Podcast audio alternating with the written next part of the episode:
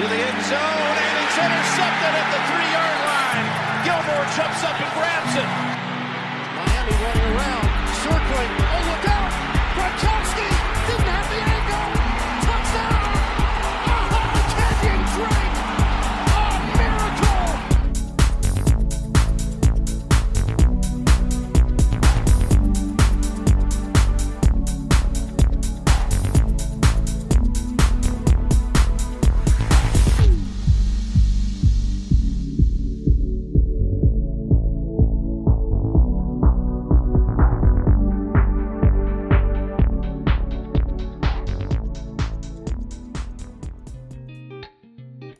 trentaquattresima puntata di Red Flag, torniamo a pochi giorni di distanza dalla numero trentatré per una puntata speciale, invece di Players Only, Big Chest Only, perché parleremo non solo e soltanto, ma soprattutto sicuramente di mister Big Chest, Antonio Brown, nuovo giocatore, o meglio non ancora, ma lo sarà dal tredici con l'ufficializzazione delle trade, giocatore degli Oakland Raiders. eh, Partiamo, come detto, ovviamente in questo primo segmento, niente proprio di meno da, da, che da mister Big Chest, Antonio Brown, eh, l'uomo che dal, dal duemilaundici guida l'N F L con undicimilaquaranta yard, l'uomo che dal duemilaundici è primo per ricezioni, ottocentoventuno, primo per yards, come detto undicimilaquaranta, e touchdown ricevuti settantaquattro.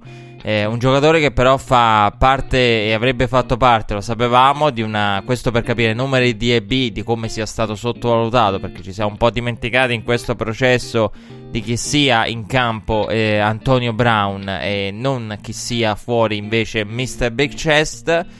Eh, un giocatore che sapevamo che avrebbe fatto parte di una ristretta cerchia eh, di giocatori che hanno cambiato maglia dopo le, le cento ricezioni. eh, Antonio Brown, come detto, centoquattro nel duemiladiciotto, eh, con Jarvis Landry nel duemiladiciotto dai Dolphins ai Browns un anno fa l'abbiamo visto, Wes Welker è un altro dei cento e più ricezioni con l'anno dopo una maglia da cambiare, diciamo, nel duemilatredici dai Patriots ai Broncos, e Brandon Marshall nel duemiladieci dai Broncos ai Dolphins.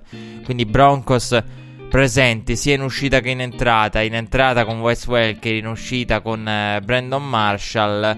Antonio Brown, che sappiamo insomma tutto il processo che ha portato alla, alla trade, un processo che passa da, con soprattutto molto da Ben Roethlisberger, Ben Roethlisberger che con Antonio Brown ha costruito il miglior duo quarterback wide receiver tight end dal duemilaundici per quanto riguarda i touchdown, settantaquattro seguiti a sessantotto da Brady e Gronk, con eh, Aaron Rodgers e Jordy Nelson a quattro virgola cinquantanove, dopo tornerà Jordy Nelson, e, e Andy Dalton e eh, A J Green quota cinquantotto, e Matt Ryan e Julio Jones a quota cinquanta. Questo per capire chi è Antonio Brown e soprattutto chi eh, sono stati non solo eh, Antonio Brown e gli Steelers, ma Antonio Brown e Ben Roethlisberger nella storia recente. Questo perché nelle varie discussioni si perdono un po' di vista certi numeri, si perdono un po' di vista certe cose e il valore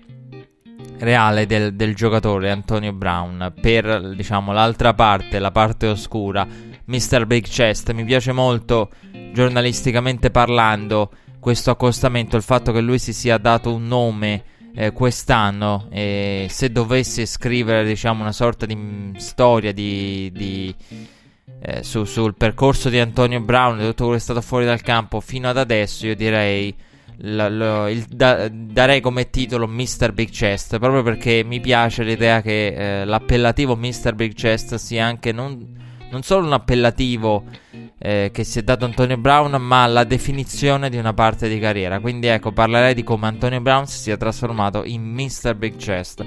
mister Big Chest non è solo un appellativo, ma è un po' la definizione e...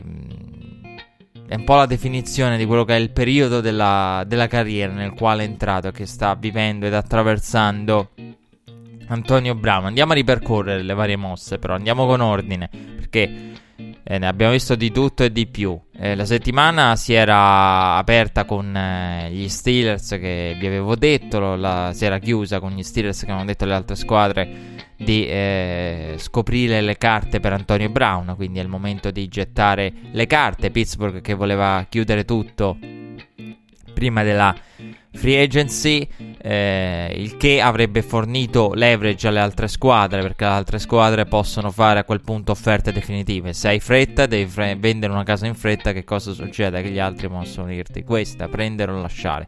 Quindi sanno che tu hai fretta, sanno che hai la necessità di eh, liberarti eh, del giocatore il prima possibile, e sapevano anche, insomma, che di mezzo c'era anche eh, il diciassette, non solo, anche la free agency.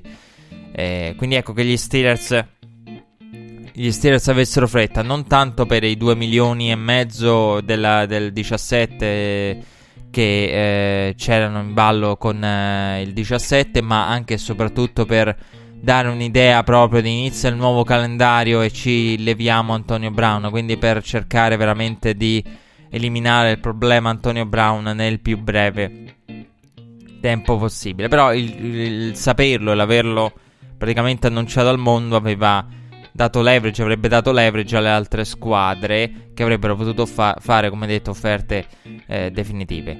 Eh, in ogni caso, eh, nonostante tutto, gli Steelers, eh, per capire la, la... prima abbiamo visto i numeri di Antonio Brown, però per capire questa trattativa bisogna concentrarsi anche e soprattutto sui ventuno milioni di dead money, che io avevo detto ventuno, ventidue se lo tengono a roster. eh, Antonio Brown... Eh, con Antonio Brown si guadagna praticamente un milione con l'uscita di Antonio Brown, quando in realtà eh, questo per capire, insomma, di come una squadra sia disposta eh, a dare via un giocatore del genere, che non è una cosa che accade tutti i giorni, e a darlo via anche se la flessibilità salariale nell'immediato eh, no, non cambia in alcun modo. Quindi per capire eh, il... Eh, Antonio Brown, che pesa praticamente allo stesso modo, eh, se tenuto, eh, lasciato andare via, tagliato, eccetera, fa capire che comunque eh, la volontà, quanto la franchigia volesse liberarsene a qualunque costo. Eh, I Raiders erano stati un po', diciamo, da sempre la squadra più interessata, e sono stati quelli che sono stati in continuo contatto con, eh, con Pittsburgh, che c'erano Jets, Cardinals e Broncos, ma si sono defilate, eh, così come i quarantanovers dall'inizio si sono defilate, quindi si sono defilati un po' tutti, con eh, Jets, Cardinals e Broncos eh, non interessati eh, per vari motivi, soprattutto l'eventuale prezzo, diciamo, complessivo. E oltre ai Raiders e ai Redskins, che io vi avevo citato la scorsa volta, un'altra squadra che andava menzionata erano i Tennessee Titans, che sembravano essere eh, arrivati con nuovi interessi. Eh, sembrava che da mercoledì in poi ci fossero nuovi interessati, Eh, dalla fine, diciamo, dell'ultima puntata, e che questi potessero essere i Titans Titans che io non vi avevo menzionato, però insomma eh, erano una squadra che a livello e a rigor di logica potevano far parte del, del tutto, perché interessati a portare un eh, playmaker, perché dei Titans e della loro non esplosività ne ho parlato una marea di volte durante la stagione, e quindi erano quelli interessati, diciamo, a portare sul tavolo eh, per Mariota, eh, ad apparecchiare la tavola per Mariota con Antonio Brown, oltre a Corey Davis. Eh, poi c'era l'opzione Green Bay, eh, che io forse vi ho citato, forse no, però diciamo dandola per scontata, insomma. Una Green Bay che però io non sono un, un'ipotesi che personalmente ho trovato tanto affascinante quanto distante dalla realtà, perché eh, a Green Bay sembrava, diciamo, una meta perfetta. L'abito che poteva stare bene ad Antonio Brown, anche se non l'abito perfetto, perché avrebbe avuto la visibilità. Eh, però la, una figura di Antonio Brown sarebbe stata tipica, cioè andando a ripercorrere la storia dei Green Bay Packers, un Antonio Brown, un determinato tipo di giocatore sarebbe stato atipico per, eh, per Green Bay. Eh, in più c'era l'incognita, ma con Aaron Rodgers eh, che co- come finisce? Fanno a cornate Eh, dopo due tre week, non, non che con Carr si abbiano risposte, eh, insomma, noi sappiamo quello che ha combinato con Ben Roethlisberger, Anche se Ben Roethlisberger è un giocatore che secondo me porta al generarsi di determinate situazioni molto più di Carr e Aaron Rodgers, senza ombra di dubbio. E quindi ecco, c'era l'ipotesi anche Green Bay, e a quel punto non era più chiaro se il nuovo contratto sarebbe eh, arrivato con l'eventuale scambio,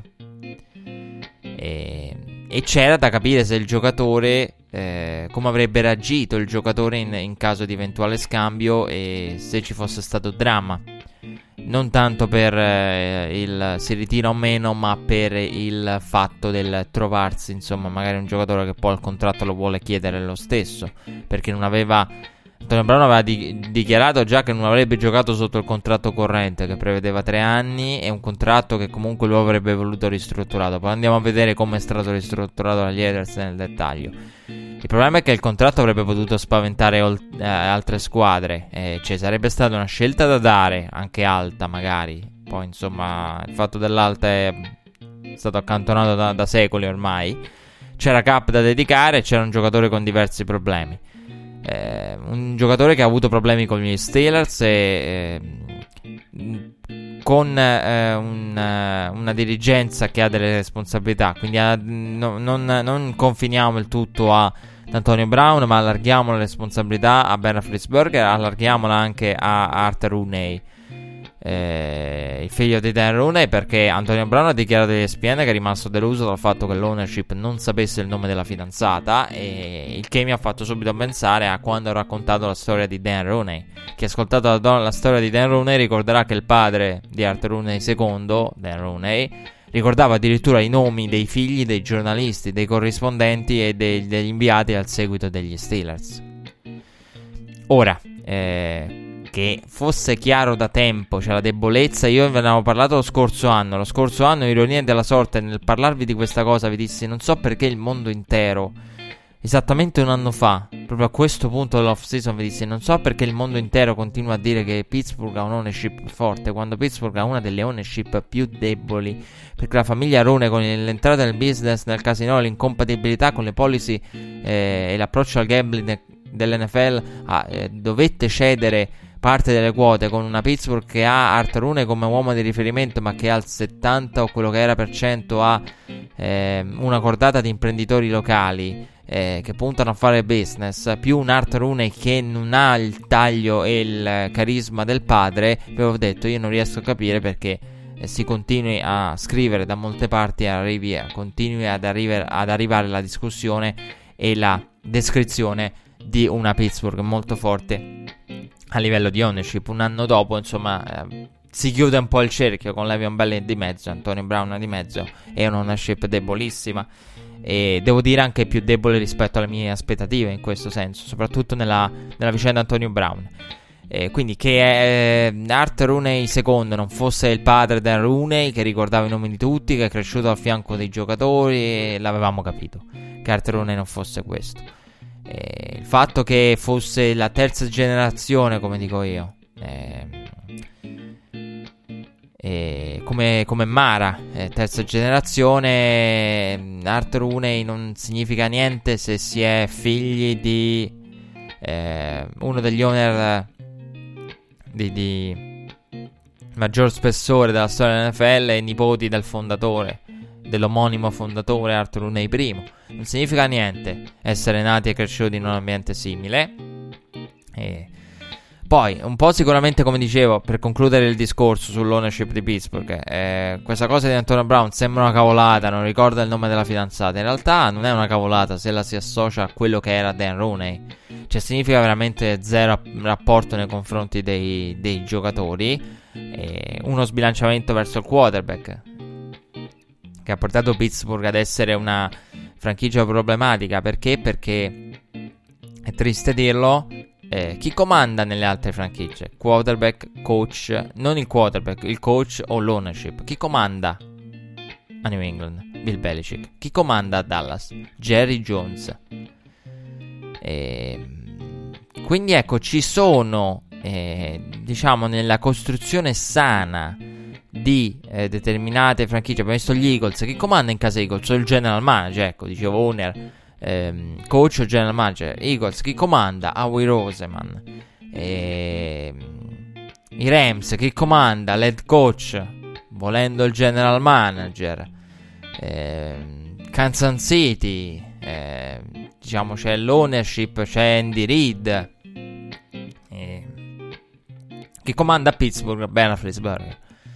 Quindi una struttura anche del, dei ruoli e l'importanza della franchigia, in cui non è proprio sano avere il quarterback come uomo più importante della franchigia. Però ecco, questo per farvi capire come eh, gli Steelers abbiano avuto insomma determinati problemi. Poi è chiaro, nell'N F L moderna magari un derrone è ormai appartenente al passato, e questa vicinanza con i giocatori non c'è più, come non c'è vicinanza da parte dei giocatori nei confronti dell'ownership. Quindi ecco, diciamo in questo senso l'N F L moderna diventerà più la normalità Art Rooney secondo de, de, di quello che è stato il modello di, di Dan Rooney e di quella precedente, della precedente generazione di, di ownership. Pittsburgh, che dicevo, la struttura dei Pittsburgh, cosa fa Pittsburgh? Cosa ha fatto nel mentre Pittsburgh? Ha, non ha fatto altro che rafforzare, eh, in avvicinamento poi alla mossa in uscita di Antonio Brown, rafforzare eh, la, la posizione de, di Ben Roethlisberger. Voi direte perché? Vabbè, perché Marquise Ponzi è stato rinnovato, ventidue milioni, due anni, eh, gli ultimi due, quelli diciamo aggiunti, estesi con questa estensione di ventidue milioni ulteriori due anni, eh, faranno di lui il centro più pagato con un valore annuo di undici milioni. Lo stipendio precedente era di sette, quindi si va a superare Kelsey, eh, con quegli ultimi due anni estesi, nuovi due anni. eh, Ramon Foster ha firmato eh, un nuovo contratto, invece lui ha avuto bisogno di un contratto nuovo a tutti gli effetti, otto milioni e venticinque per due anni.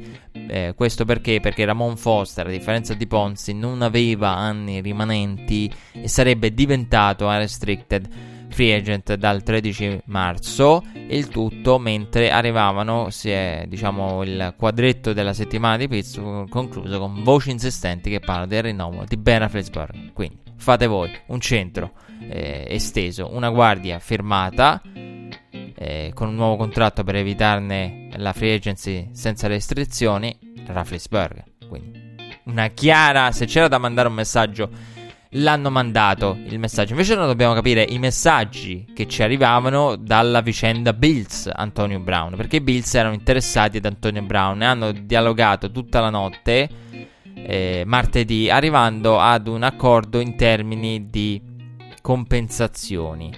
Eh, dopodiché hanno sondato il terreno se il giocatore, per capire se il giocatore si sarebbe presentato, e hanno ritenuto che il giocatore non avrebbe giocato eh, per loro, probabilmente dopo aver sondato, come detto, il terreno con lui.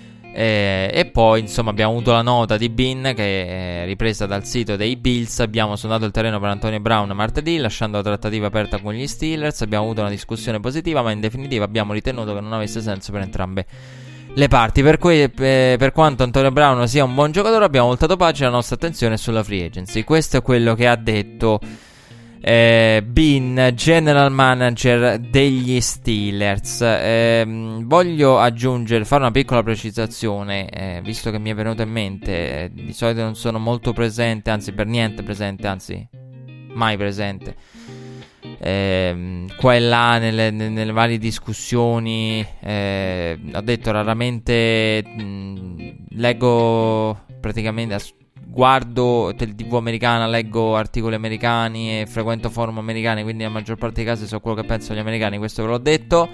Però mi era capitato di entrare sul forum, di capitare sul forum e ehm, ho visto che a un certo punto si era scatenato il panico, perché eh, qual- qualcuno diceva: ma se poi una squadra si trova un Antonio Brown che non, non accade, cioè ehm, ecco, volevo precisarlo, non, non accade, non può accadere, perché Antonio Brown, qualunque trattativa, cioè le, le altre squadre erano in una botta di ferro, proprio perché nel momento in cui sai che il giocatore ha una volontà dichiarata di eh, avere un contratto nuovo eccetera, ha la volontà dichiarata di non avere bisogno del football, vai a chiamare il giocatore. Quindi la trattativa non è che parte da Pittsburgh e arriva Antonio Brown, per cui Pittsburgh accetta: ah, Antonio Brown non vuole giocare, no però voi ci avete detto sì, quindi ve lo prendete. No, e prima si contatta gli Steelers, si fa un'offerta, si ha l'autorizzazione per parlare con i B I S, si chiama i B I S e gli si dice insomma eh, giocherai con noi o meno, e queste sono le nostre idee per quanto riguarda il tuo contratto, che fai? Eh, giochi o non giochi con noi in caso, sì o no?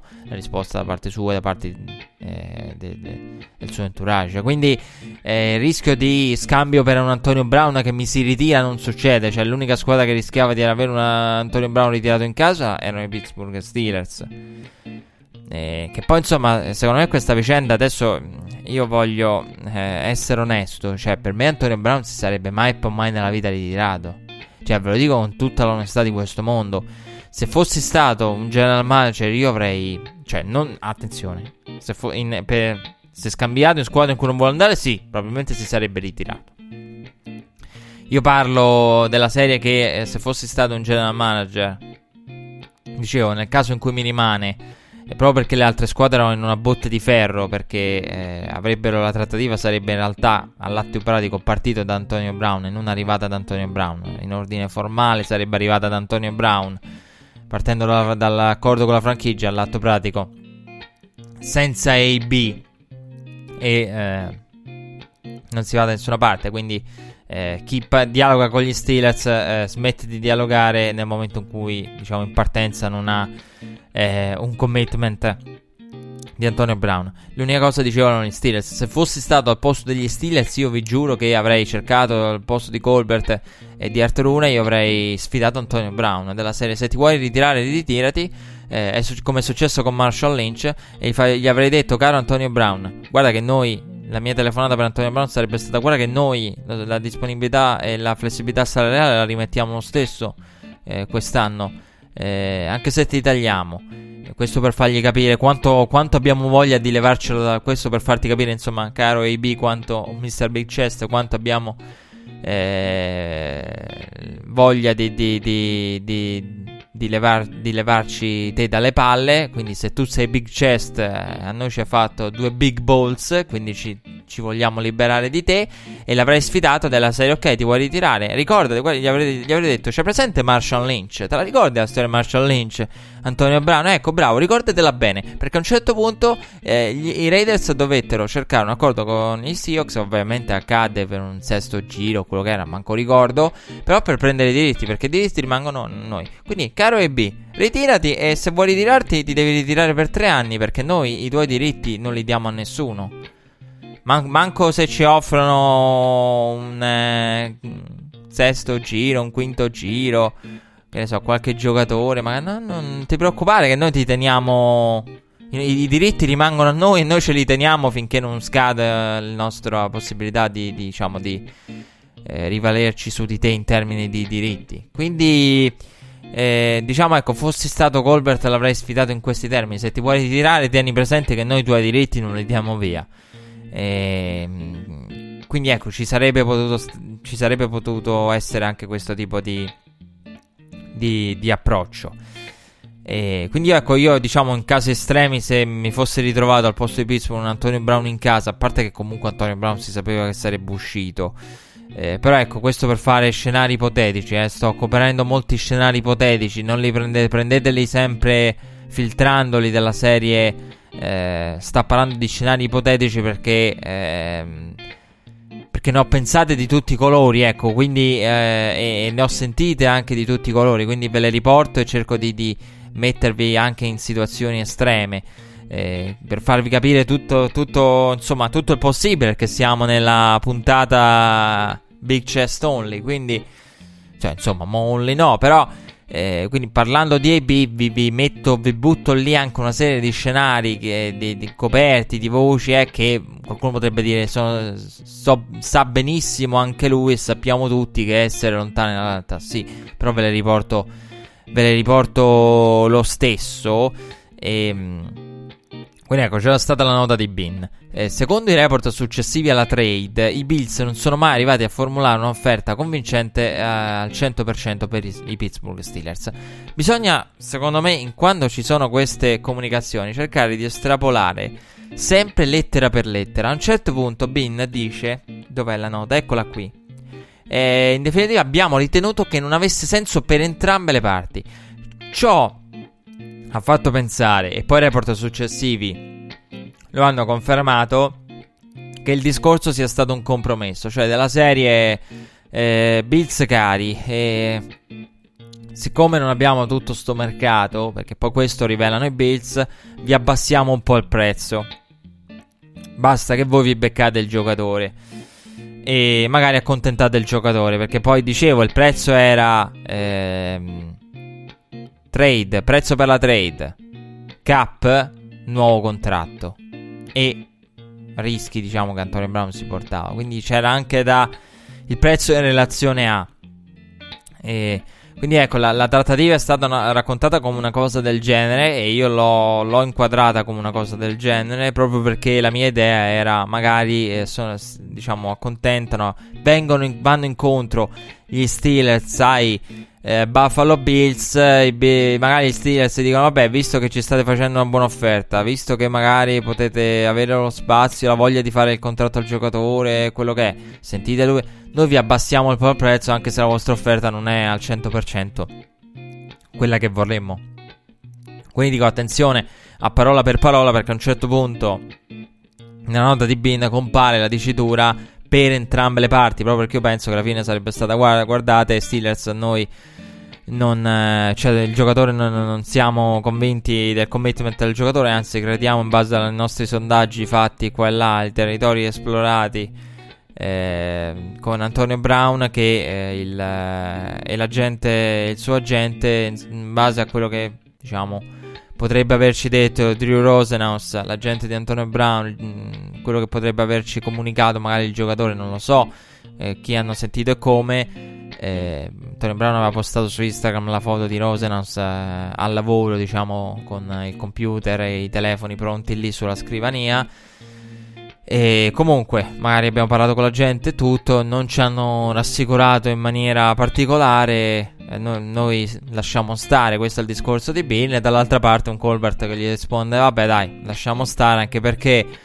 eh, grazie per aver trattato con noi, cioè il prezzo che alla fine volevate pagare per il B non è al cento per cento quello che vogliamo. E quindi ecco, secondo me da una parte trova il du- trova, da- c'erano i dubbi sul commitment di Antonio Brown, dall'altra parte c'era una Pittsburgh che magari ha detto vabbè dai, lasciamo stare, effettivamente non ci perdiamo nemmeno, t- nemmeno noi, perché magari avevano un'idea iniziale della trade per, per A B.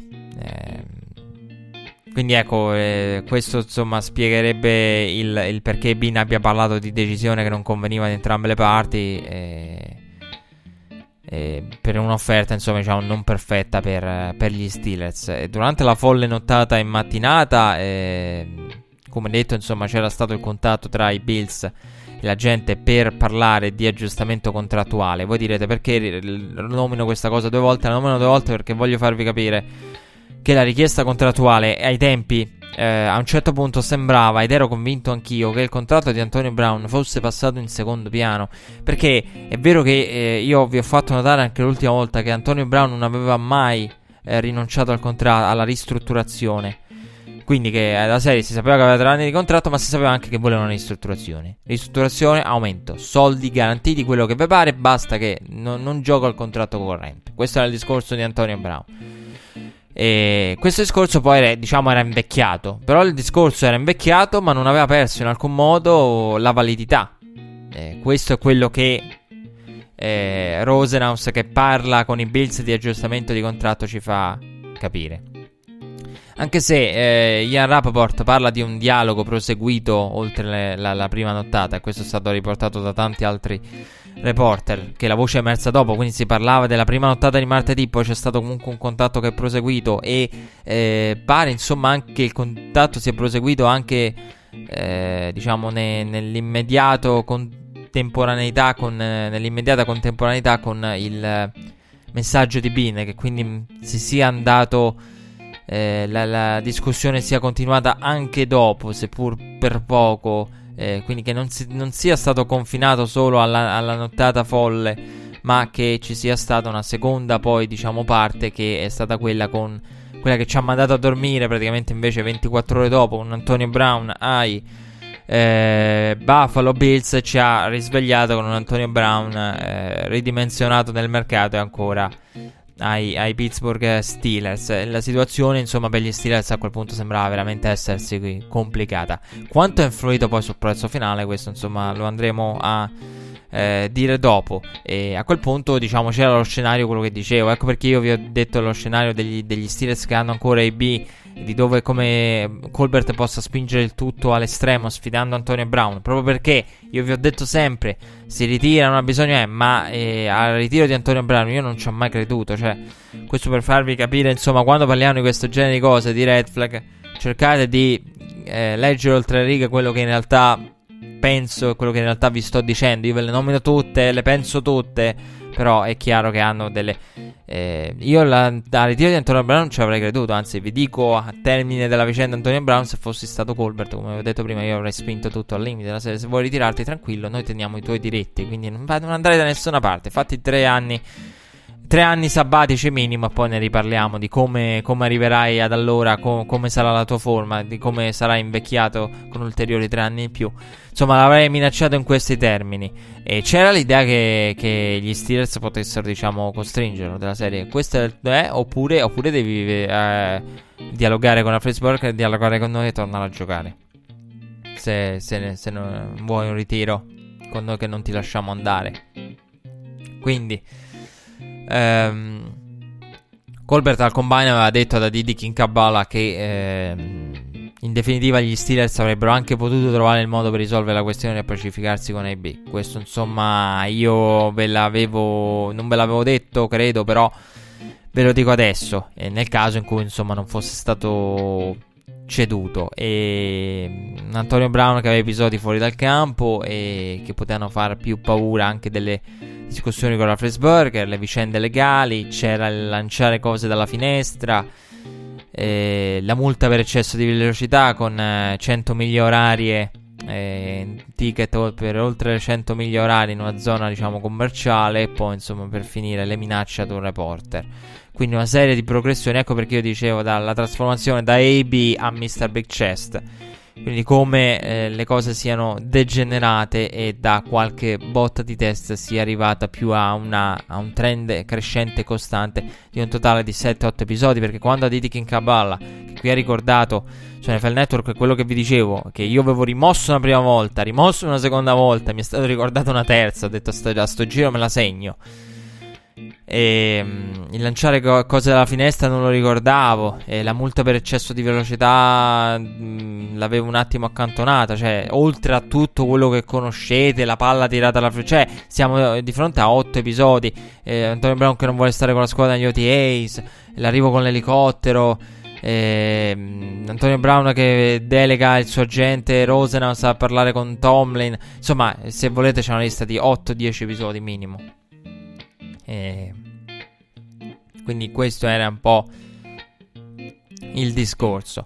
Eh, quindi ecco, c'erano le parole di Colbert. Eh, quanto realistico sarebbe stato Antonio Brown con gli Steelers? Penso poco, eh, perché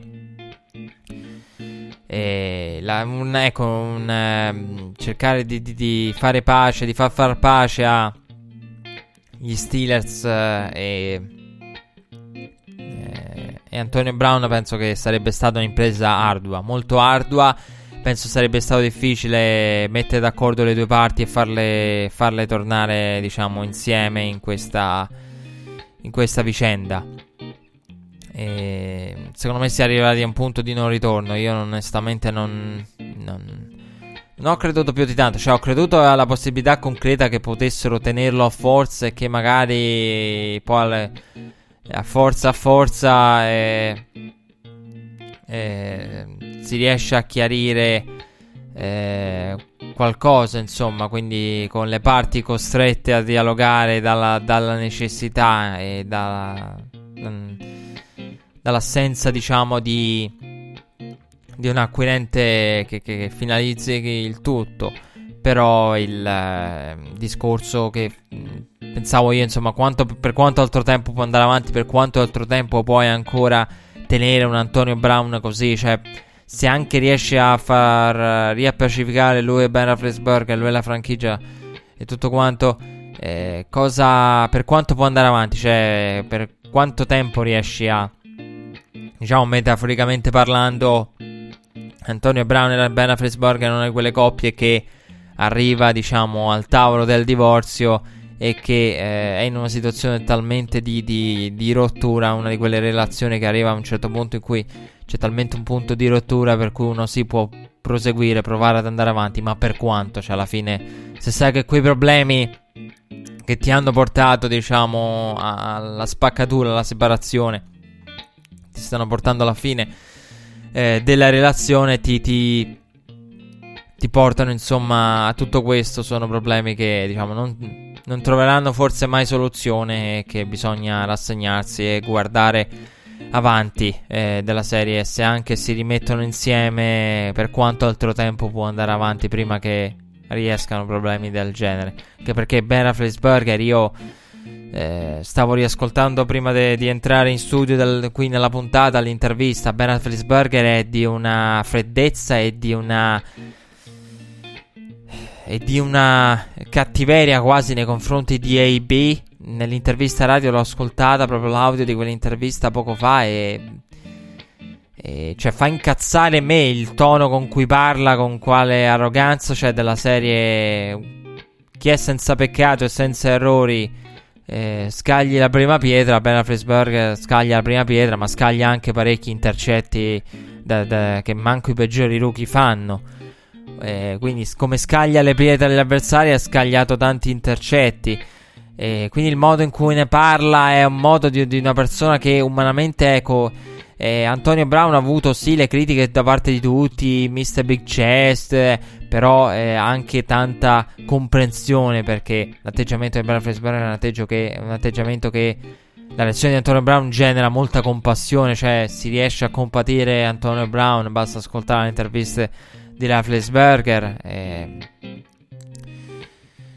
Quindi ecco, comunque mister Big Chest ormai appartiene tutto al passato, possiamo discuterne quanto ce ne pare. Fatto sta che mister Big Chest a luna di notte con eh, gli Steelers e i Raiders la trattativa ha trovato un accordo con gli Oakland Raiders, che hanno acquistato mister Big Chest dando in cambio un terzo e un quinto giro del duemiladiciannove. Secondo Eh, Ian Rapoport, quello che ha frenato le altre franchigie è stata la ristrutturazione del contratto di Antonio Brown, che, che invece ha trovato eh, in questo caso i Raiders interessati ad aggiungere soldi eh, senza cambiare la, la durata, ad aggiungere soldi, ad aggiungere garantiti.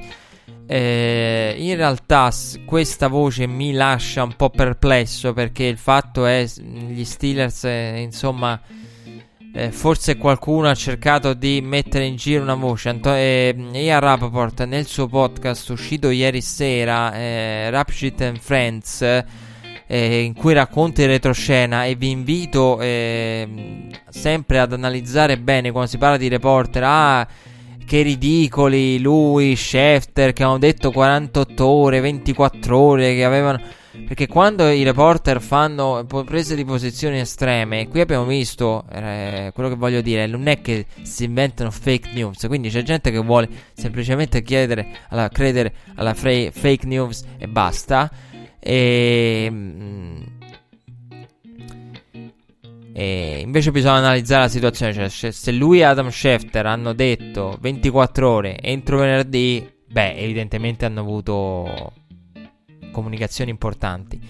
E nel, nel raccontare il retroscena, Ian Rapoport diceva eh, io ho una fonte, eh, la mia fonte più che certa, e quindi in questo momento io non credo alle seconde voci che mi sono arrivate, che però per carità riporto. Il discorso di Ian Rapoport è: qualcuno probabilmente sta cercando di sviare, e l'idea che mi faccio io è quella, perché a me sono arrivate delle voci molto chiare da fonti veramente attendibili sul fatto del: guardate che il problema con i Bills non era il contratto, ma era la volontà di Antonio Brown di sbarcare a Buffalo, che probabilmente nella sua lista era trentunesima, trentesima, quello che è a livello di, di, di interesse.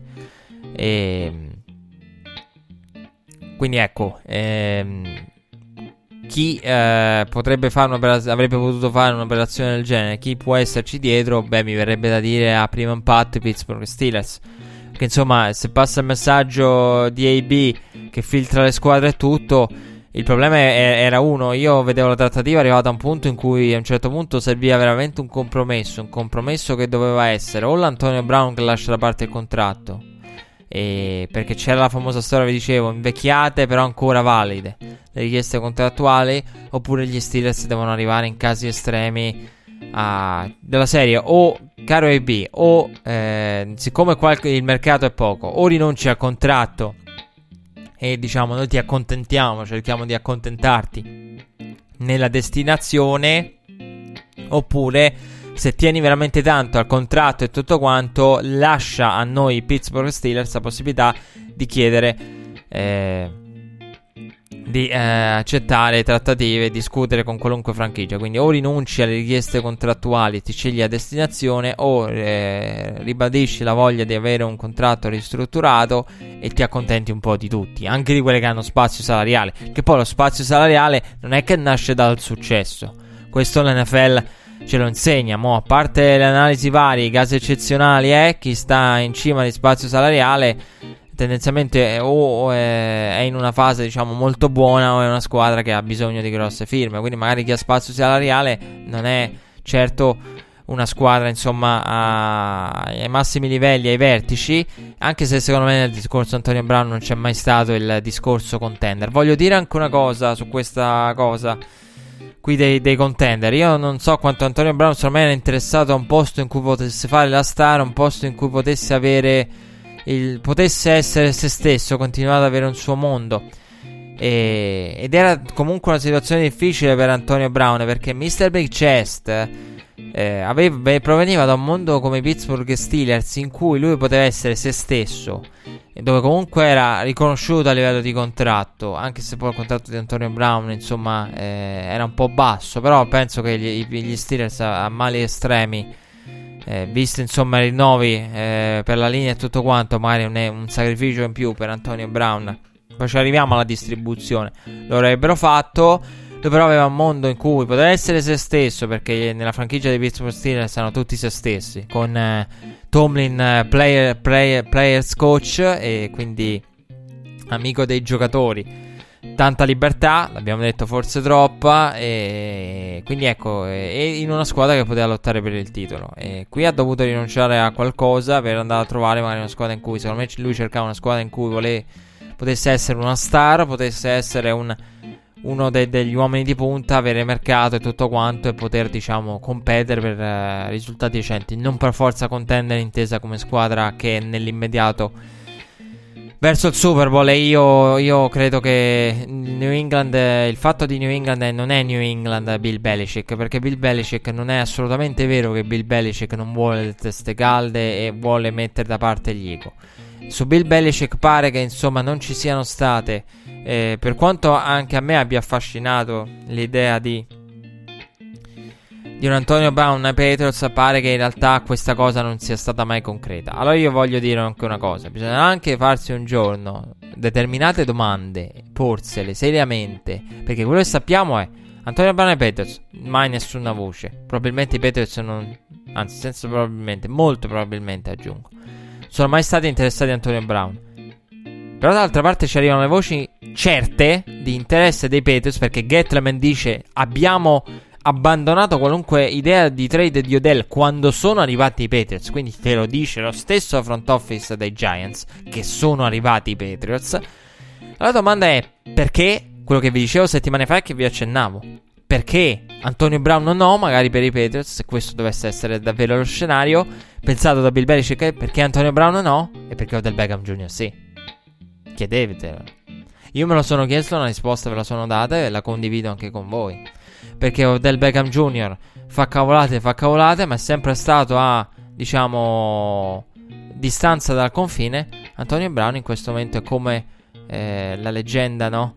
Romolo e Remo, salta da una parte all'altra del confine pericolosamente, perché se mette poi entrambi i piedi dall'altra parte, beh, rischia di essere abbastanza eh, drammatica come cosa, eh, potrebbe impattare fortemente una franchigia. Quindi ecco, bisogna, secondo me la risposta sta in quello che vuole Odell, quello che vuole A B.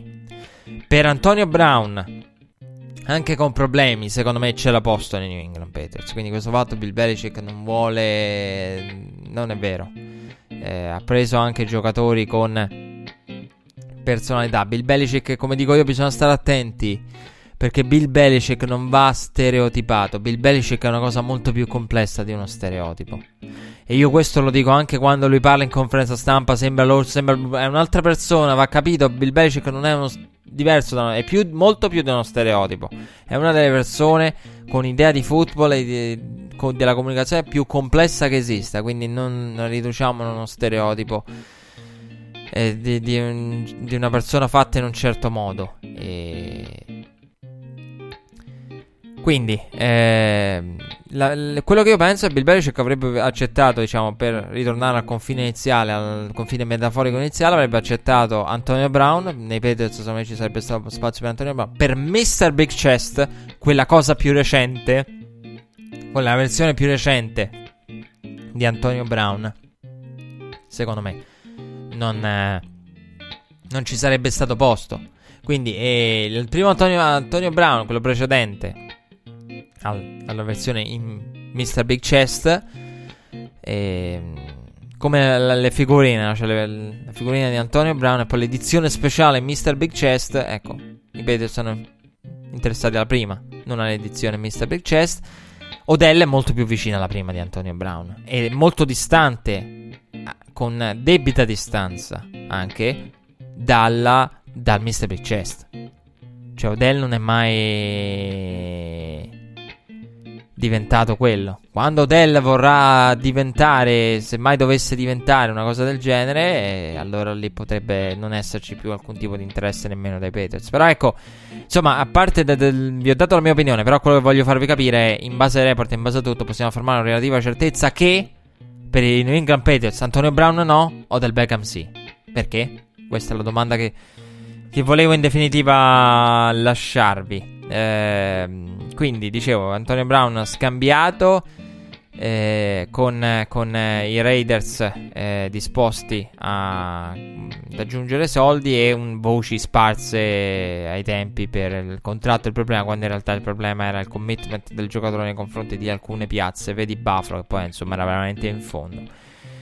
Eh, quindi eh, questo era quello che si diceva, questo è quello che poi è accaduto a livello contrattuale con i Raiders. Il contratto di Antonio Brown passa da passa ora a cinquanta milioni e uno in tre anni, eh, quindi non cambia la durata, cambia il valore. Cinquanta milioni e uno con trenta milioni e uno garantiti, eh, da un punto di partenza di circa trentotto milioni in tre anni. Antonio Brown avrà un valore medio massimo di diciannove milioni e otto, che lo renderanno il più pagato dei ricevitori Eh, nella finestra, insomma, del valore annuo eh, massimo medio di eh, valore annuo massimo di diciannove e otto. I Raiders pagheranno solamente sedici milioni e qualcosa. Il resto praticamente è già pagato, è pagato dagli Steelers, eh, dal signing bonus dei Pittsburgh Steelers. Cara ha subito twittato: mettiamoci al lavoro, brother.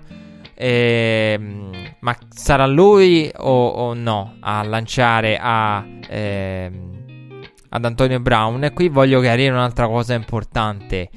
Eh, esistono tante voci. Eh, esistono tante voci. Eh, vi do uno spunto di riflessione. Esistono tante voci su Kyler Murray. Esistevano, anzi, su Kyler Murray e i Raiders. Eh, di un eh, Jon Gruden affascinato da eh, Kyler Murray. Però voglio dire anche una cosa. Che eh, vado al challenge. Dopo parleremo anche di Kyler Murray.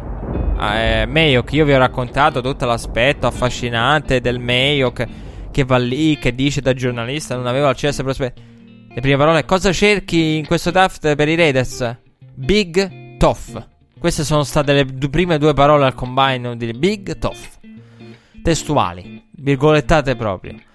Eh, quindi eh, Big Tough o è un bluff, o diciamo si può escludere Kyler Murray. Questo perché era opportuno quando si parla. Quindi esistono queste voci da tempo, è vero. Però dico attenzione anche, perché non posso fare a meno di notare una cosa, che c'è, ci sono tante cose.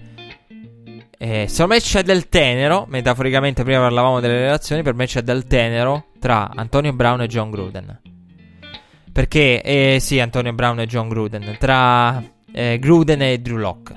Perché quindi si parla di Kyler Murray. Poi vabbè, Kyler Murray a questo punto, io l'ho detto, bisogna essere coerenti con i mock. Quindi i Raiders, eh, i Raiders non hanno alcuna possibilità, visto che eh, credo in Kingsbury eh, e, e in eh, Arizona la uno per Kyler Murray. Eh, quindi a quel punto, ecco, nel momento in cui Arizona la uno vuole draftare Kyler Murray, non è intenzionata in alcun modo a scambiare, non vedo come possano arrivarci eh, gli Oakland Raiders, al massimo diventando una delle squadre per Charlie Casserly, del report di Casserly. Dopo parleremo, aggiungeremo anche qualcosina su Kyler Murray, in vista che ho anticipato la puntata sia per mister Big Chess, sia perché il tredici non è solo apertura della free agency, quindi della serie ne possiamo parlare dopo, delle altre firme, visto che arriva la, la trattativa più grande. Si può mancare Le'Veon Bell, poi ci arriviamo sulla free agency.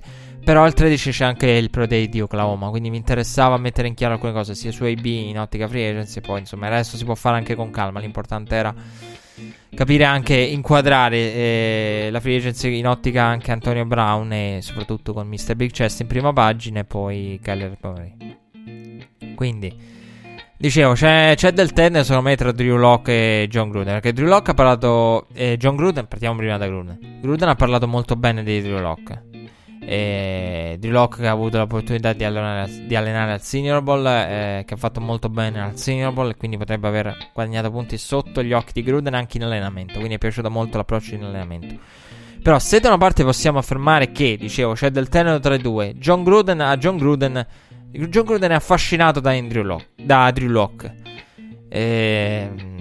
mentre dall'altra parte io credo che Drew Locke sia molto interessato a Gruden, perché Drew Locke, eh, io ho ascoltato credo tre quattro interviste totali di Drew Locke dal, dal tempi del Senior Bowl a oggi, l'ultima recente del Combine. Gruden, cioè Drew Locke, a Drew Locke piace Gruden, come farebbero i bambini all'asilo, all'elementare, inizierebbero la cantilena. A Drew Locke piace Gruden, perché allora, una volta allora, che te lo chiedano al Senior Bowl e tu dica ah, affascinato da, da, da Gruden, ok, Gruden di qua, Gruden di là, e, e ok.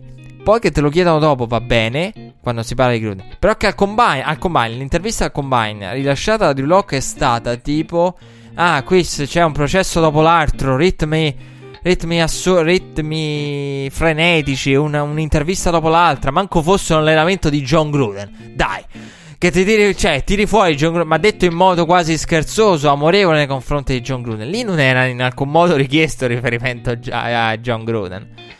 Quindi ecco, ne parla continuamente. Quindi sappiamo se, quello che metaforicamente parlando a Drew, Drew Locke è molto interessato a Gruden. Bisognerà capire se a Gruden Locke piace abbastanza, oppure se la verità è che Drew Locke magari a Gruden non piace abbastanza. Però che da parte di Locke ci sia un'infatuazione nei confronti di Jon Gruden, beh, è evidente dal fatto che lo nomini veramente in tutte le interviste, e, e anche laddove non esiste, e laddove magari c'è qualcosa che metaforicamente riporta a Jon Gruden, nomini Jon Gruden. E, tra l'altro, ecco, vado al challenge. Challenge ripetitivo, in ripetizione. Challenge di ripetizione per ripetervi che eh, io vi, vi dissi ai tempi eh, del Senior Bowl degli adesivi, di come io trovo, io trovo assurdo che ci siano dubbi sul eh, Jon Gruden che si approccia ai giovani per eh, tutto quello che sappiamo, la, la distanza generazionale, per il fatto che una de- determinata generazione nati dei, dei millennials, dei nati dopo eh, negli anni novanta, abbiano visto praticamente, siano cresciuti con Jon Gruden ex allenatore, Jon Gruden in cabina di commento al massimo. Quindi eh, un Jon Gruden post carriera in molti casi, quelli nati attorno alla metà degli anni novanta. E gli altri magari, ecco, hanno avuto un contatto più diretto con il Gruden da allenatore. Però ecco, quindi il fatto della, come si approccia a questi giovani, come comunica per loro, con, con loro, in realtà credo che questa cosa sia stata già scongiurata. Voglio aggiungere che oltre a Drew Locke, che ne parla bene, tutti i, i giocatori entusiasti del team di Gruden con gli stickers dei Raiders del Senior Bowl, chi ne ha parlato e mi ha scioccato, io vi ho detto due settimane fa, C J Henderson. Andiamo a guardare l'altra parte dell'intervista di C J Henderson. Se Jens, quando ha parlato di Todd Gurley, che ha detto è infortunato e sta, si è rivelato essere peggio di, senza dire di cosa, insomma sta peggio di quello che pensavamo, senza dire cosa pensavano, eh? Poi insomma abbiamo avuto i report, l'artrite, il ginocchio, Batman e Robin. Nella seconda parte di quell'intervista lì, eh, su Fox, eh, C J Henderson dice che lui è rimasto affascinato da Gruden e che è rimasto molto colpito dal progetto Raiders. Ha detto: io sono molto convinto che sono più che convinto che questi Raiders avranno successo e che Gruden faccia bene. Detto da una persona che praticamente ai Raiders è arrivato per poi essere tagliata, tagliata dopo. Quindi che è stata di passaggio e che non ha avuto alcun tipo di favore e di considerazione da parte dei Raiders. Nonostante questo C J Henderson ne parla molto bene, il che secondo me va ad aggiungersi a tutto quello che vi ho detto dei prospetti, al fatto che, che Gruden sia nominato da tutti i prospetti, non solo da Drew Lock, qua là nelle interviste, chi ha avuto modo di interagire con Gruden in un modo o nell'altro lo citi, eh, quando possibile, nel caso di Drew Lock anche quando non è richiesto, però ecco fa capire come insomma Gruden sia in grado di, di progetto Gruden, Gruden abbia leadership e Gruden eh, sia un leader dello spogliatoio come coach, sia in controllo di tutto. Per... quando ve lo dice anche un C J Henderson che dovrebbe avercela a morte magari con Gruden, perché non ha avuto nemmeno una reale possibilità dai Raiders e poi l'ha avuta dai Rams, quindi dovrebbe essere avvelenato per il riscatto avuto dalla serie ti è Gruden, ti ho fatto vedere, in realtà dice comprende quella decisione, insomma è, anzi è rimasto colpito dal lavoro dei Raiders ed è fiducioso in prospettiva dei, dei Raiders. Comunque tornando invece alla sponda Steelers, come ha reagito la sponda Steelers, visto che abbiamo parlato in un modo diretto e indiretto della sponda Raiders? Diversi giocatori degli Steelers hanno dichiarato di essersi congratulati con mister Big Chest, altri lo hanno fatto apertamente via, via social network, quindi questo per far capire che Antonio Brown sarà pure in conflitto con, però una parte dello spogliatoio è rimasta legata ad Antonio Brown. Antonio Brown ha sempre avuto, l'hanno detto tutti i giocatori, ha sempre avuto il rispetto, lo diceva James Winston su N F L Network giorni fa, guardate che Antonio Brown ha comunque il rispetto di tutti e questo lo dimostrano insomma le congratulazioni ricevute di chi lo ha fatto indirettamente, diciamo dietro le telecamere, chi lo ha fatto sui social network. Antonio Brown abbiamo detto centoquattro ricezioni, milleduecentonovantasette yard, dodici yard cinque di media, quindici touchdown. Il confronto con Jordy Nelson è centoquattro a sessantatré per le ricezioni, milleduecentonovantasette a settecentotrentanove per la yards, dodici virgola cinque a undici virgola sette di media, quindici contro tre touchdown. Ma questo perché? Perché non vi stupite i touchdown di Jordy Nelson, perché Antonio Brown con i quindici touchdown ha messo più t- segno più touchdown di tutti i ricevitori dei Raiders combinati, che in totale arrivano a quota nove. Antonio Brown che si aggiunge ai Raiders, che nel duemiladiciotto, lo ricordo, sono stati, per chi si fosse perso la stagione, sono stati ventottesimi in punti per partita, ventitresimi yards totali per partita, venticinquesimi yards su corsa per partita e diciottesimi yards passate per partita. Però l'N F L è un mondo strano, l'N F L è un mondo in cui nonostante la produzione non sia è, eh, i, i quarterback fanno career high, l'ho detto tante volte, Eli Manning career high in alcune voci, Carr nonostante tutte le discussioni sulla sua riconferma o meno, nonostante difficoltà di inizio stagione con delle partite finali che però, l'ho detto anche durante la stagione, mi sono piaciute anche a tratti, poi insomma con una striscia positiva senza intercetti. E poi insomma arrivò la partita contro i Chiefs dove furono massacrati i, i Raiders, ne parlammo ai tempi. Però Carr insomma confermare, da confermare o non confermare, ha fatto carriera nel duemiladiciotto per yards passate quattromilaquarantanove e passaggi completati a livello di percentuale sessantotto virgola nove. Comunque Antonio Brown invece ha subito celebrato su Instagram con un video di flessioni con già cappello dei Raiders, il figlio è già pronto con l'elmetto. Eh, The Raiders, Drew Rosenhaus è comparso su N F L Network eh, via conference call, ha parlato, ha dichiarato che dopo la trade, dopo la trade che Gruden e Carr sono stati un fattore importante nella, tra- importante nella trattativa. Prospetti, Senior Bowl, C J Henderson, Rosenhaus che parla di Gruden come fattore. Quindi se vogliamo continuare, secondo me siamo arrivati a un punto in cui se vogliamo continuare la narrativa del Gruden, se Gruden è il leader, se Gruden è in grado di legare con, se Gruden è ancora di allenare al giorno d'oggi, se noi questa cosa la possiamo eh, accantonare definitivamente. Già ce n'erano elementi, eccone un altro, Rosenhaus eh, che eh, dice che Gruden e, e eh, Carr sono stati dei fattori importanti, oltre ad avere un contratto ristrutturato anche un terrific coach, terrific quarterback.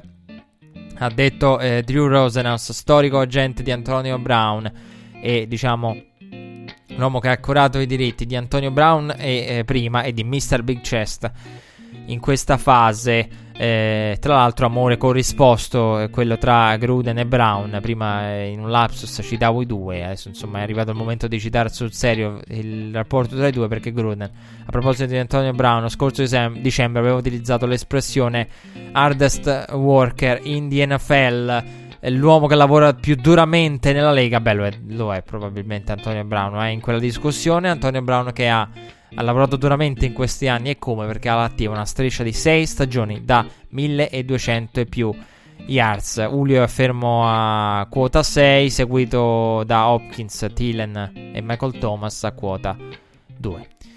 Eh, questo per capire chi è Antonio eh, Brown. Mi pare di aver detto tutto, anche perché siamo a un'ora di puntata di segmento sul solo A B. Questo volevamo, Total Big Chest.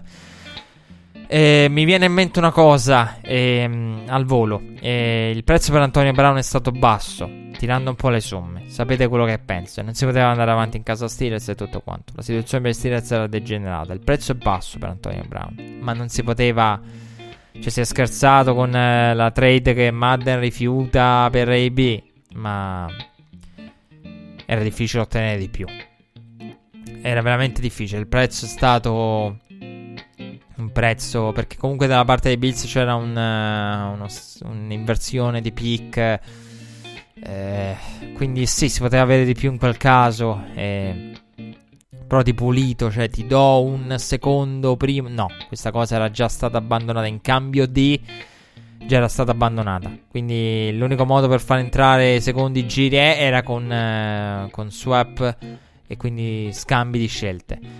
Eh, terzo giro più quinto per A B. Um, io credo che sia una eh, una trade insomma ottima per eh, per i Raiders. Gli Steelers non avevano molta scelta, la situazione con- di, di mercato era degenerata. Poi voglio dire una cosa, eh, un, vi ho eh, diciamo chiarito quella che è la mia idea su dove volesse andare Antonio Brown, a contendere o meno. Eh, vi chiarisco anche un'altra cosa, visto che ci siamo. Antonio Brown, perché molti in America hanno sollevato il problema, ma Antonio Brown rimarrà dello... No, Antonio Brown non fregava un bel niente del prezzo al quale sarebbe andato via. Cioè Antonio Brown da questa trattativa voleva andare via, una destinazione dove potesse essere una star, e voleva eh, un contratto ristrutturato. Non gliene fregava assolutamente niente, quindi potete stare tranquilli. Se ah, ma Cooks è stato spostato due volte, se nonostante sia giovane è per due primi, quell'altro è andato via per due primi, io invece che sono Big Chest vado via per un terzo e un quinto. No, Antonio Brown non frega un emerito tubo eh, di questa cosa eh, di, di, di dove sarebbe andato a finire. Quindi non c'era l'ego di Antonio Brown che dice io non vado via, non accetto se mi pagano meno di un giro che appartiene a questa fascia. No, no, no, Antonio Brown non fregava niente, quindi se quella, quella parte non c'era nemmeno problemi a livello di compromesso. Quella parte già non è mai stata veramente nella discussione. Cioè Antonio Brown non è fregato un cavolo di quale giro, di quale prezzo avrebbero pagato le squadre. Era interessato al prezzo che avrebbero pagato per averlo come stipendio di anno in anno, non al prezzo che avrebbero pagato per averlo, anche perché è totalmente cosciente che, anzi, eh, Antonio Brown, vi aggiungo questa cosa, Antonio Brown non solo eh, se ne sarebbe se ne fre- sarebbe giustamente fregato del prezzo, se ne è fregato del prezzo per il quale sarebbe andato via dagli Steelers a un'altra franchigia, per il semplice fatto che Antonio Brown ha fatto tutta una serie di mosse volte ad uscire. Quindi c'è il prezzo terzo e quinto, c'è Antonio Brown che porta A, a, il prezzo a quella cifra lì. Quindi se vuoi essere scambiato al valore massimo, copri tante cose, eh, non fai certe interviste e cerchi di, di far uscire il meno possibile, farlo passare come uno scambio di, di diciamo separazione tra due franchigie, però non separazione forzata, quindi con la leverage tutta da parte del giocatore.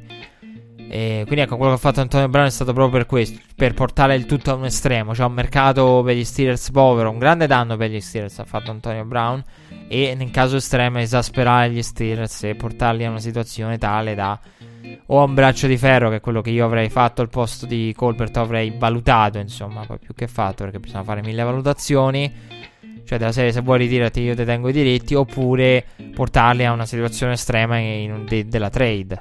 Una squadra che comunque è stata portata, diciamo, all'esaurimento nervoso, perché comunque si trovava, noi potremmo tagliare un giocatore, ventuno milioni ci costa in caso di uscita, ventidue ci costa in caso di permanenza, quindi già questo ti fa capire, indipendentemente dalla, dalla e poi insomma anche a livello di contratto, perché adesso vediamo un contratto ristrutturato dall'altra parte, però ho detto sedici milioni e qualcosa pagano i Raiders, il valore massimo diciannove virgola otto, eh sì arriva, ma arriva con grossa contribuzione del signing bonus dei Pittsburgh Steelers, quindi ecco Antonio Brown ha fatto di tutto per arrivare a quel prezzo, quindi a lui non frega niente di quello. E volevo dire anche un'altra cosa sulla, sulla trade di A I B. La trade di A I B che cosa ci dice? Sicuramente ci dice, ci dice due cose che però sono totalmente staccate da loro. E abbiamo visto Antonio Brown dialogare con Anthony Davis, abbiamo visto Antonio Brown dialogare con LeBron James.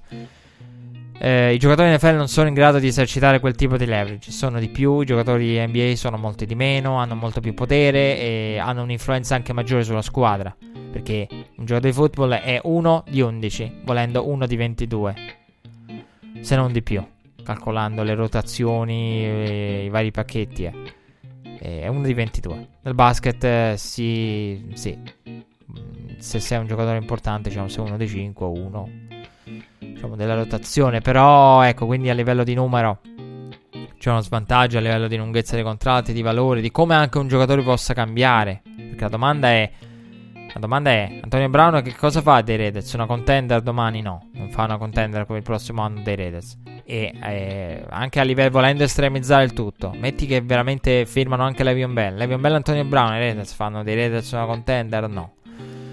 Quindi che impatto potrebbero avere a livello di partite? Un impatto sì, però non un impatto da tale da stravolgere. Quindi nessuno è il LeBron James che ha un impatto enorme di partite che la sua squadra riesce a vincere nel momento in cui si sposta, porta, porta vittorie dietro con sé, porta proprio un sacco di, di vittorie extra. LeBron James, eh, cosa che in N F L non accade, quindi c'è questo tipo di leverage. Quello che ci dice, che ci dice questa storia, che ci dice questa vicenda, ci dice che i giocatori in N F L hanno leverage? No, ci dice che in realtà che alcuni possono averla, questo sì, cioè riconosco che, uh, perché Antonio Brown ha avuto leverage totale, ha fatto quello che gli pareva, se l'è cantata e suonata. Gli Steelers sono stati veramente alle condizioni di Antonio Brown, eh, non è che avessero molte altre alternative, eh, le altre alternative erano estreme, più per mandare un segnale, eh, invece hanno optato per quella forse più conveniente della compensazione, cioè non va via senza compensazione. La compensazione non è stata nemmeno elevata, però i fattori che hanno portato alla compensazione non elevata ve l'ho detto.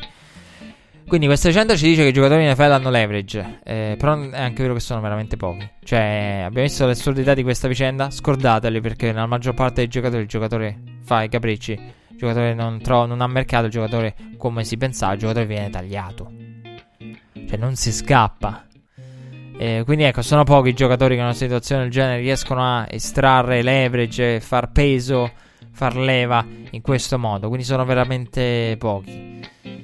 Quindi diciamo se, voleve, se volete vederla come i giocatori dell'N F L hanno anche lo leverage, sì, pochi. Se volete vederla come però questa cosa accade con Antonio Brown e basta e pochi altri, è assolutamente vero, perché molti altri era già bello che tagliato, non basta, ci hai rotto le palle, ti tagliamo e vai, cioè levati dalle palle. Quindi entrambe le, le cose sono, sono vere e vanno viste in questi termini. Secondo me la, l'ago della bilancia è importante che questo genere di discussione sia al, al centro, anzi più dall'altra parte, perché Antonio Brown è uno dei pochi che, tutti gli altri erano già belli che tagliati la vicenda, oppure sarebbero stati svenduti, eh, magari, anche se Antonio Brown poi a tutti gli effetti è stato svenduto, ecco quello che dicevo. Quindi mister Big Chest ufficialmente un giocatore dei Raiders. Noi invece andiamo ufficialmente in uh, pausa musicale, torniamo dopo la pausa, torniamo subito perché dobbiamo parlare di Kyler Murray. Ci sono novità, cioè non abbiamo fatto il tempo per finire di parlare di lui, che già sono uscite altre voci, assurdo, ma queste sono più ancora, la cosa assurda è che è, è, sono ancora più assurde di, di, di quelle prima. Dopo il break, va, con calma, vi fiatiamo dopo questo lunghissimo segmento full Big Chest. Adesso però da mister Big Chest, come nella scorsa puntata dobbiamo passare a mister Combine, perché anche lui ci dà dei nuovi spunti e dei nuovi spunti di riflessione e dei nuovi aggiornamenti. Double break, poi anche il resto delle notizie con tante trade, tagli e preparazioni in vista della free agency da parte delle varie squadre. Double break.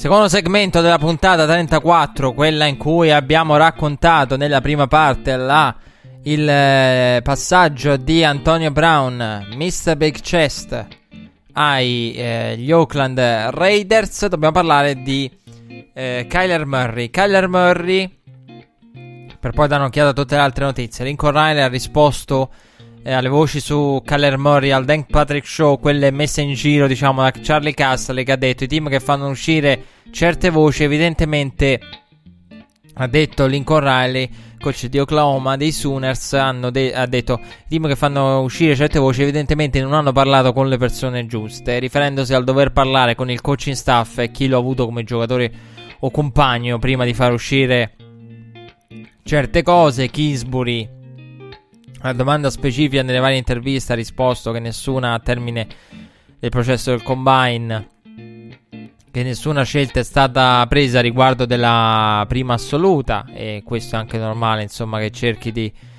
eh, di camuffare e in ogni caso anche l'eventuale scelta, qualora l'avesse in mente. Kingsbury, che ha parlato al podcast dedicato agli Arizona Cardinals. E Kyler Murray invece è stato intervistato al Combine da dieci squadre, quindi sono uscite de- dettagli in più sul report di Charlie Casserly, però almeno possiamo farci un'idea. Kyler Murray è stato intervistato al Combine da dieci squadre, come da regolamento, essendo il massimo dieci team.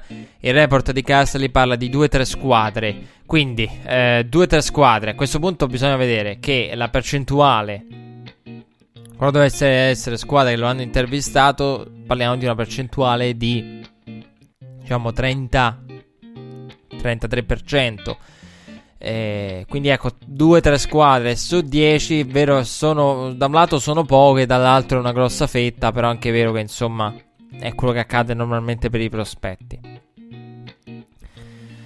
E il tutto, insomma, mentre ehm, Josh Rosen è sempre sulla graticola in attesa di conoscere il suo futuro. Rosen, che da rookie ha fatto registrare duemiladuecentosettantotto yards con undici touchdown, quattordici intercetti in quattordici eh, partite eh, giocate. Rosen che eh, io voglio dire, allora io eh, Rosen l'ho eh, seguito eh, soprattutto nel finale di stagione, eh, ho cercato anche di aggiungere Rosen. eh, Poi diciamo Browns e Jets hanno avuto il loro spazio tra il prime time e le partite del sabato, e io credo che eh, Rosen, ecco quello che ci dice la stagione da rookie di Rosen, l- l- credo che lo sappiate, credo di averne parlato già di quello che penso di Rosen. Eh, non si può valutare dopo una stagione del genere, alcune partite veramente, alcune partite sono totalmente invalutabili, cioè vanno proprio tolte la serie. Mi rifiuto umanamente di pensare che questa partita possa essere fatta pesare a Josh Rosen, e quindi abbandonato al proprio destino con la linea eh, che eh, non forniva alcun tipo di, di, di protezione. Un Josh Rosen che però riconosco, insomma, che eh, non dobbiamo dimenticarci né come è arrivato al draft, però riconosco che eh, è chiaro che la stagione comunque va a essere un segno meno, quindi Rosen non arriva, se fosse, diciamo, perché nel processo di draft e di eventuali movimenti di trade si vanno a considerare eh, tutti i giocatori più quelli che sono sul mercato, Rosen essendo sul mercato, che Rosen rispetto allo scorso anno a livello dagli occhi della franchigia abbia perso una parte di considerazione è assolutamente vero, ma l'ha persa anche per me, nel senso che la mia considerazione nei confronti di Rosen è ovvio che non è, non può essere migliore di quella che, che, del, che avevo prima del draft, anzi può essere, diciamo, solo sceso il tutto. E però ecco, per farvi capire eh, il bluff e tutto quanto, eh, che dicevo, io non credo, perché Rosen non è, è un giocatore tale da, da, attorno al quale fare un bluff del genere, ma chi è che lo sarebbe? Cioè, ci ho pensato e mi sono chiesto, ma chi è che lo sarebbe? For- mi viene in mente solo una persona, Thomas Edward Patrick Brady, forse solo lui potrebbe Eh, subire un bluff del genere, avere gente che intorno parla di mosse, di cambiamenti, di, di età che avanza nel caso di Brady, quindi di, di potenziale basta da rookie. Cioè solo un, un Brady avrebbe potuto, uno con la mentalità di Brady. Poi uno dice tanto è quelli sicuri di sé, strafottenti, Ben Roethlisberger, ma Ben Roethlisberger toglietegli tutto l'appoggio che ha dei Pittsburgh Steelers, toglietegli tutto quel lusso che gli viene concesso in quel di Pittsburgh, toglieteglielo e vediamo se Big Ben è la stessa cosa. Eh, che Big Ben è sì uno di quelli che tu dici sì, è uno dei più arroganti, sicuri di sé, per carità, che punta il dito verso gli altri, sì, ma lo è anche perché c'è dietro una struttura di una franchigia poco sana, quella che dicevo, cioè in cima alla franchigia c'è un quarterback che non è proprio una cosa sana. Però ecco, per farvi capire, cioè se Rosen fosse ceduto, questo per, perché va detto e contestualizzato, tra parentesi, Rosen in cinque anni, il prossimo anno, avrà il sesto offensive coordinator in cinque anni. Quindi se ve la sentite di, di definirlo bust, eh, quando ha il quinto offensive coordinator, il sesto offensive coordinator in cinque anni, beh, nella situazione in cui si trovava, io, io non me la sento di esprimere giudizi, quindi non me la sento proprio di, di, di valutare in alcun modo Rosen, proprio perché alcune partite vanno escluse e, e perché i limiti de, de, de, de, de, dei Cardinals. Poi che mi abbia deluso che e il ratio tra touchdown e intercetti non parli bene, che tra quattordici intercetti ci siano cose oscene, lo riconosco, cioè le ricordo le cose oscene. Però ecco, se, per contestualizzare, se Rosen fosse ceduto, sarebbe la cessione più veloce della storia dell'N F L per quanto riguarda i quarterback, un quarterback scelto nelle prime dieci. sei offensive coordinator cin- negli ultimi cinque anni ha avuto questo ragazzo. Comunque, vado al challenge per parlarvi della notizia più assurda. Credevo di averle viste tutte. Ora lo posso dire sul serio, posso abbandonare questa retorica del credevo di averle viste tutte, ma adesso le ho viste veramente tutte. Vado al challenge.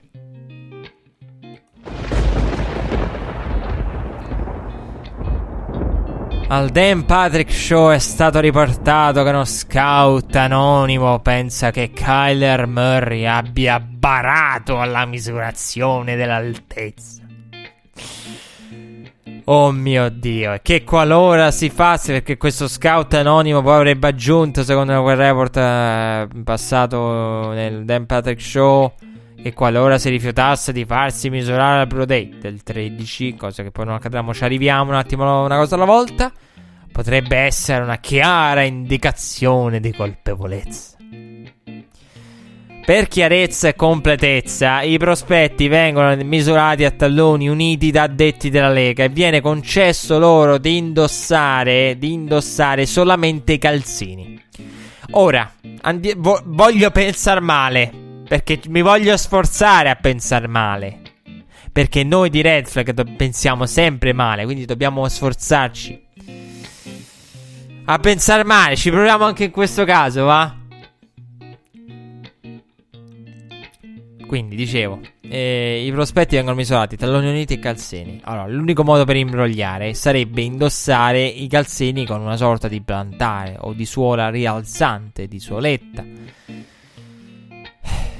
Ora, volendo anche ammettere, non, non, non, non ho idea se esistono altri metodi, però mi viene da pensare a quei calzini particolari eh, che possono i vari calzini, diciamo, che possono esistere particolari.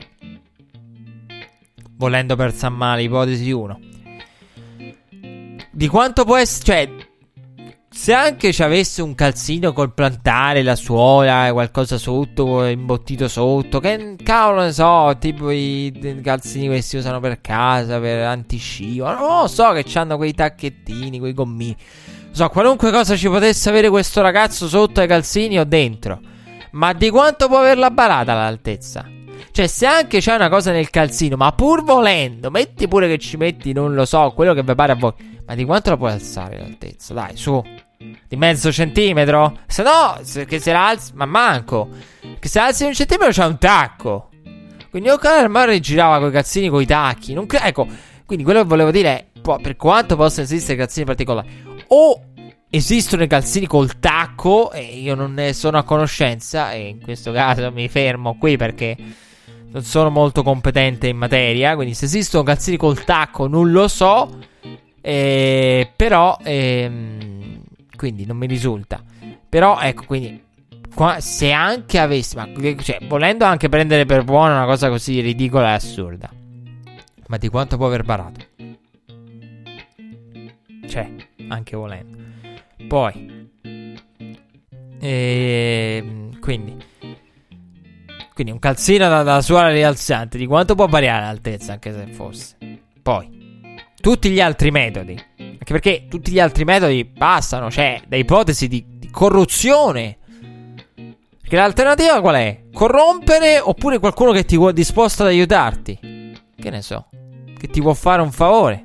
Ma siamo nel ridicolo più totale con queste teorie. Cioè, abbiamo veramente, ragazzi miei, abbiamo veramente sentito di tutto. Cioè, arrivati a questo punto, non dirò mai più pensavo di aver sentito tutto. No, ho sentito tutto. Cioè, più di questo non si batte. Cioè, arrivare a barare la, la misurazione dell'altezza quando lo fa un ufficiale, un addetto della Lega esterno a talloni uniti.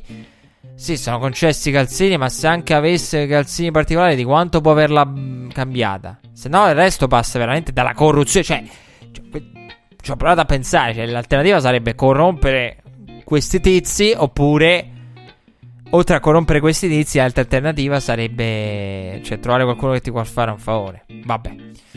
Comunque, Kyler Murray che ha risposto a questi, a questi report e cose ridicole, ha precisato che non solo lancerà ma correrà anche le quaranta yard. Non solo, si farà pure misurare. Decisione probabilmente arrivata in risposta alle accuse mosse contro di lui al Dan Patrick Show. Kyler Murray, correndo le quaranta yard al Pro Day, diventerà il più veloce quarterback di sempre. Forse avremo una risposta in questo senso. Ricordo che Vic fece registrare quattro virgola trentatré al proprio Pro Day, e lui si narra un quattro e uno e qualcosa in allenamento, mentre di Lamar, ecco, voglio andare al challenge, mannaggia a voi reporter americani.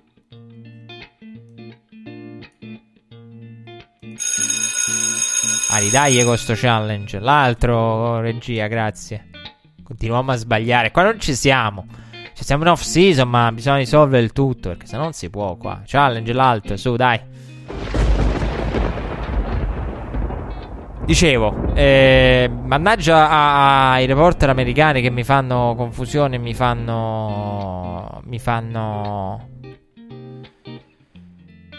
confondere, perché io all'inizio ero convinto, ma ma Jackson ha corso qua dal Pro Day, possibile? Allora non se ne è parlato così tanto, era davvero al Pro Day, io mi ricordo che non aveva corso. Poi ho sentito che si dicevano, detto in America, sentivo, ah ok, allora mi ricordavo bene io, perfetto, si vede che quelli là si sono sbagliati. Dopodiché, recentemente, non ricordo dove, ho sentito dire eh, al Pro Day. Purtroppo, ecco, uno ha il brutto vizio che, essendo italiano, tutto quello che dicono loro americani, ti viene il dubbio di avere torto tu, quando in realtà magari in molte cose mi capita di dire, no, veramente lo ricordavo bene io. Se no se ne sarebbe parlato di Lamar al Pro Day, cavolo, cioè il Pro Day non è una cosa... più che non ufficiale come il combine, quindi magari non viene considerato allo stesso modo che i detrattori, eh. Però, diciamo, semi-ufficiale. Un allenamento si narra che Michael Vick una volta più ha detto cronometratevi che voglio correre quaranta yard, è un'altra cosa. Cioè, perdonatemi, quattro e uno eh, di Michael Vick in questo senso. Ecco, di Lamar si narra un quattro e trentaquattro in allenamento, che siamo sempre nella leggenda del... Eh, quindi quattro e trentatré Vick al Pro Day è comunque più veloce del quattro e trentaquattro di Lamar in allenamento, che Vick in allenamento, allora se prendiamo quei standard lì ha fatto un quattro e uno. E Tyreek Hill al Pro Day si fermò a quattro e ventotto. Io perché vi dico Tyreek Hill? Perché sì, a me è venuto da, da pensare di, di, di riflettere sul fatto, ma eh, Kyler Murray può essere il più veloce da qua. Però se scende sotto il quattro e tre, se quattro e due era, eh, io lo dicevo, quattro e ventinove, il tempo più veloce del combine, si è tra i più veloci del combine con il quattro e due quest'anno, si era un quattro e ventinove. Cioè Tyreek Hill quattro e ventotto, cioè siamo veramente a livelli in cui io non credo che arrivi a quattro e due, quattro e tre per me ci arriva. E... non lo so, vi direi a occhio quattro e trentuno, quattro e trentadue. Se Lamar ha corso quattro e trentaquattro, per me Kyler Murray in potenza è anche più veloce di Lamar Jackson. E quindi ecco, eh, Kyler Murray si farà misurare, si farà pesare, correrà le quaranta yard, quindi avremo non solo un peso, ma non solo la corsa di quaranta yard, ma anche un riferimento in termini di peso. Tutto questo ricordo il tredici, ho detto per l'ennesima volta. Quindi avremo il peso in relazione al tempo, soprattutto perché non sappiamo... Eh, punto è, mi sono chiesto l'altro giorno, stavo riflettendo su Kyler Murray, mi sono fatto questa domanda, ma ha senso discutere del peso di Kyler Murray in relazione ai quaranta yard? Cioè voi direte, ma perché, dove vuoi arrivare? No, ve lo spiego subito dove voglio arrivare. Voglio arrivare a dire che, ma abbiamo capito come voglio utilizzare in N F L? Perché uno dice tanto, eh, vogliamo, siamo curiosi di capire se a due e zero sette, se sarà ancora a due e zero sette, che poi c'è anche quello, oppure se ha gonfiato semplicemente il peso, se a due e zero sette si arriva a correre su quattro e cinque come Russell Wilson, quindi a quel punto avrebbe tante cose in comune con Russ. Siamo sicuri che lo vogliono a due e zero sette? Perché stando ai report e le voci di quelle chiacchiere che girano ormai da tempo, Kyler Murray in molte squadre sarebbero disposte a farlo giocare anche a un novantacinque, a prenderlo.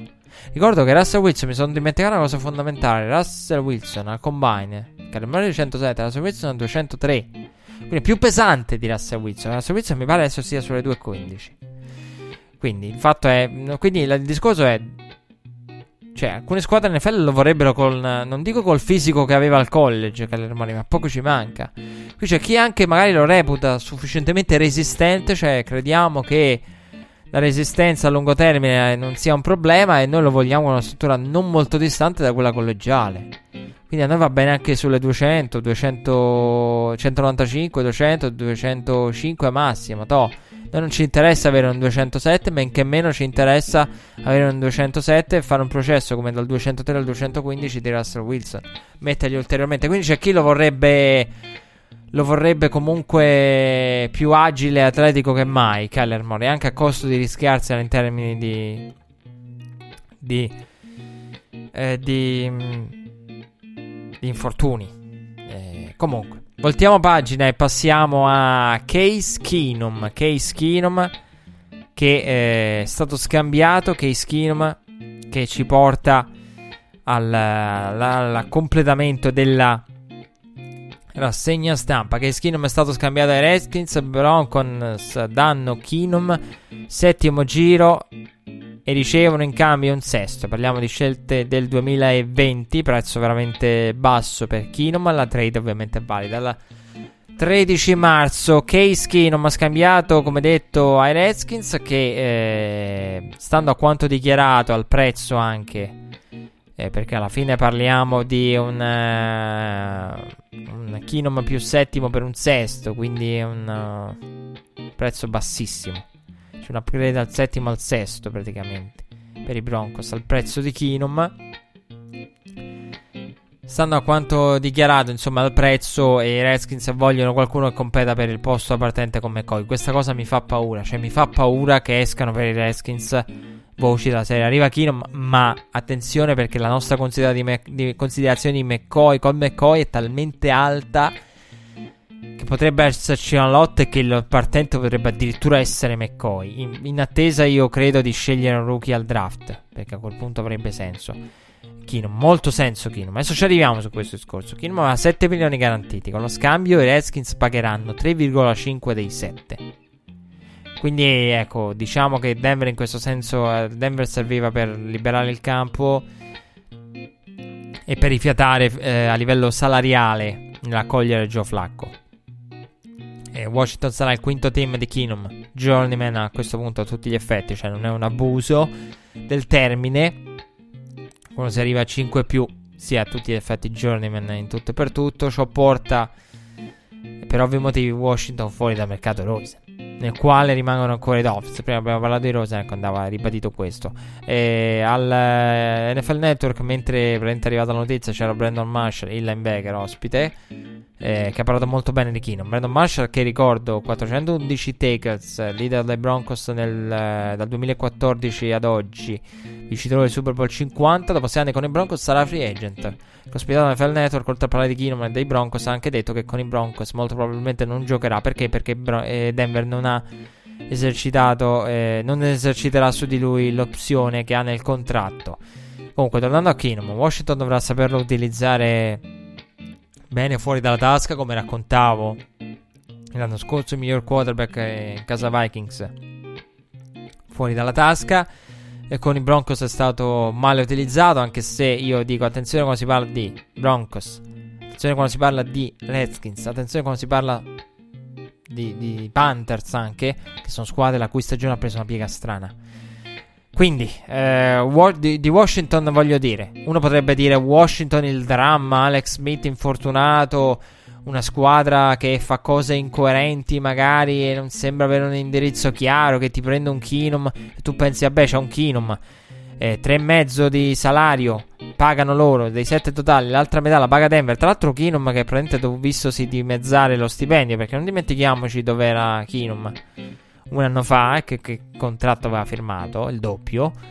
E quindi dico attenzione, perché ehm i Redskins, è vero tutto questo, ma è anche vero che i Redskins a un certo punto avevano la percentuale nettamente maggiore delle squadre della N F C East per portare a casa la division.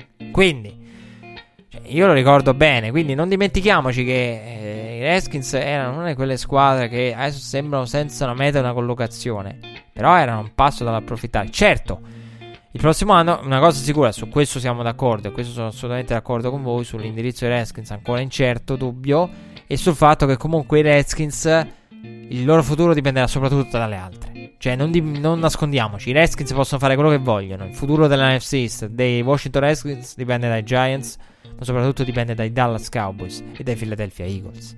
Quindi sono più Washington è più figlia, dipende molto più da quello che sapranno fare le altre, perché le altre sono nettamente messe meglio, indipendentemente da quello che Washington può fare nell'immediato. Le altre avranno nell'immediato futuro una posizione di gran lunga più vantaggiosa rispetto ai Redskins. Quindi i Redskins sono comunque, dipendono dalle altre, da quello che faranno le altre. Eh, non sono artefici del proprio destino nella N F C East e non lo saranno nel futuro a breve, a breve e medio termine. Questo va detto, però ecco, volevo anche ricordare, non dimentichiamoci dove erano a un certo punto ed erano nettamente fuori dall'analytics, quasi ormai una cosa quasi fatta, la N F C East. Poi insomma è iniziata la discesa. E poi uno potrebbe dire sì, perché le altre sono mancate, è vero.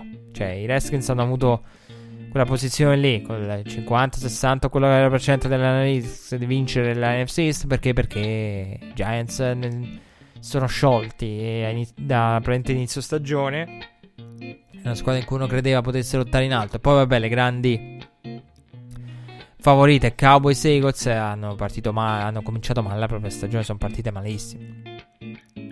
Questo insomma per, per dirlo. Diciamo proprio della N F C East, la posizione dei Redskins. Parliamo invece dei Giants.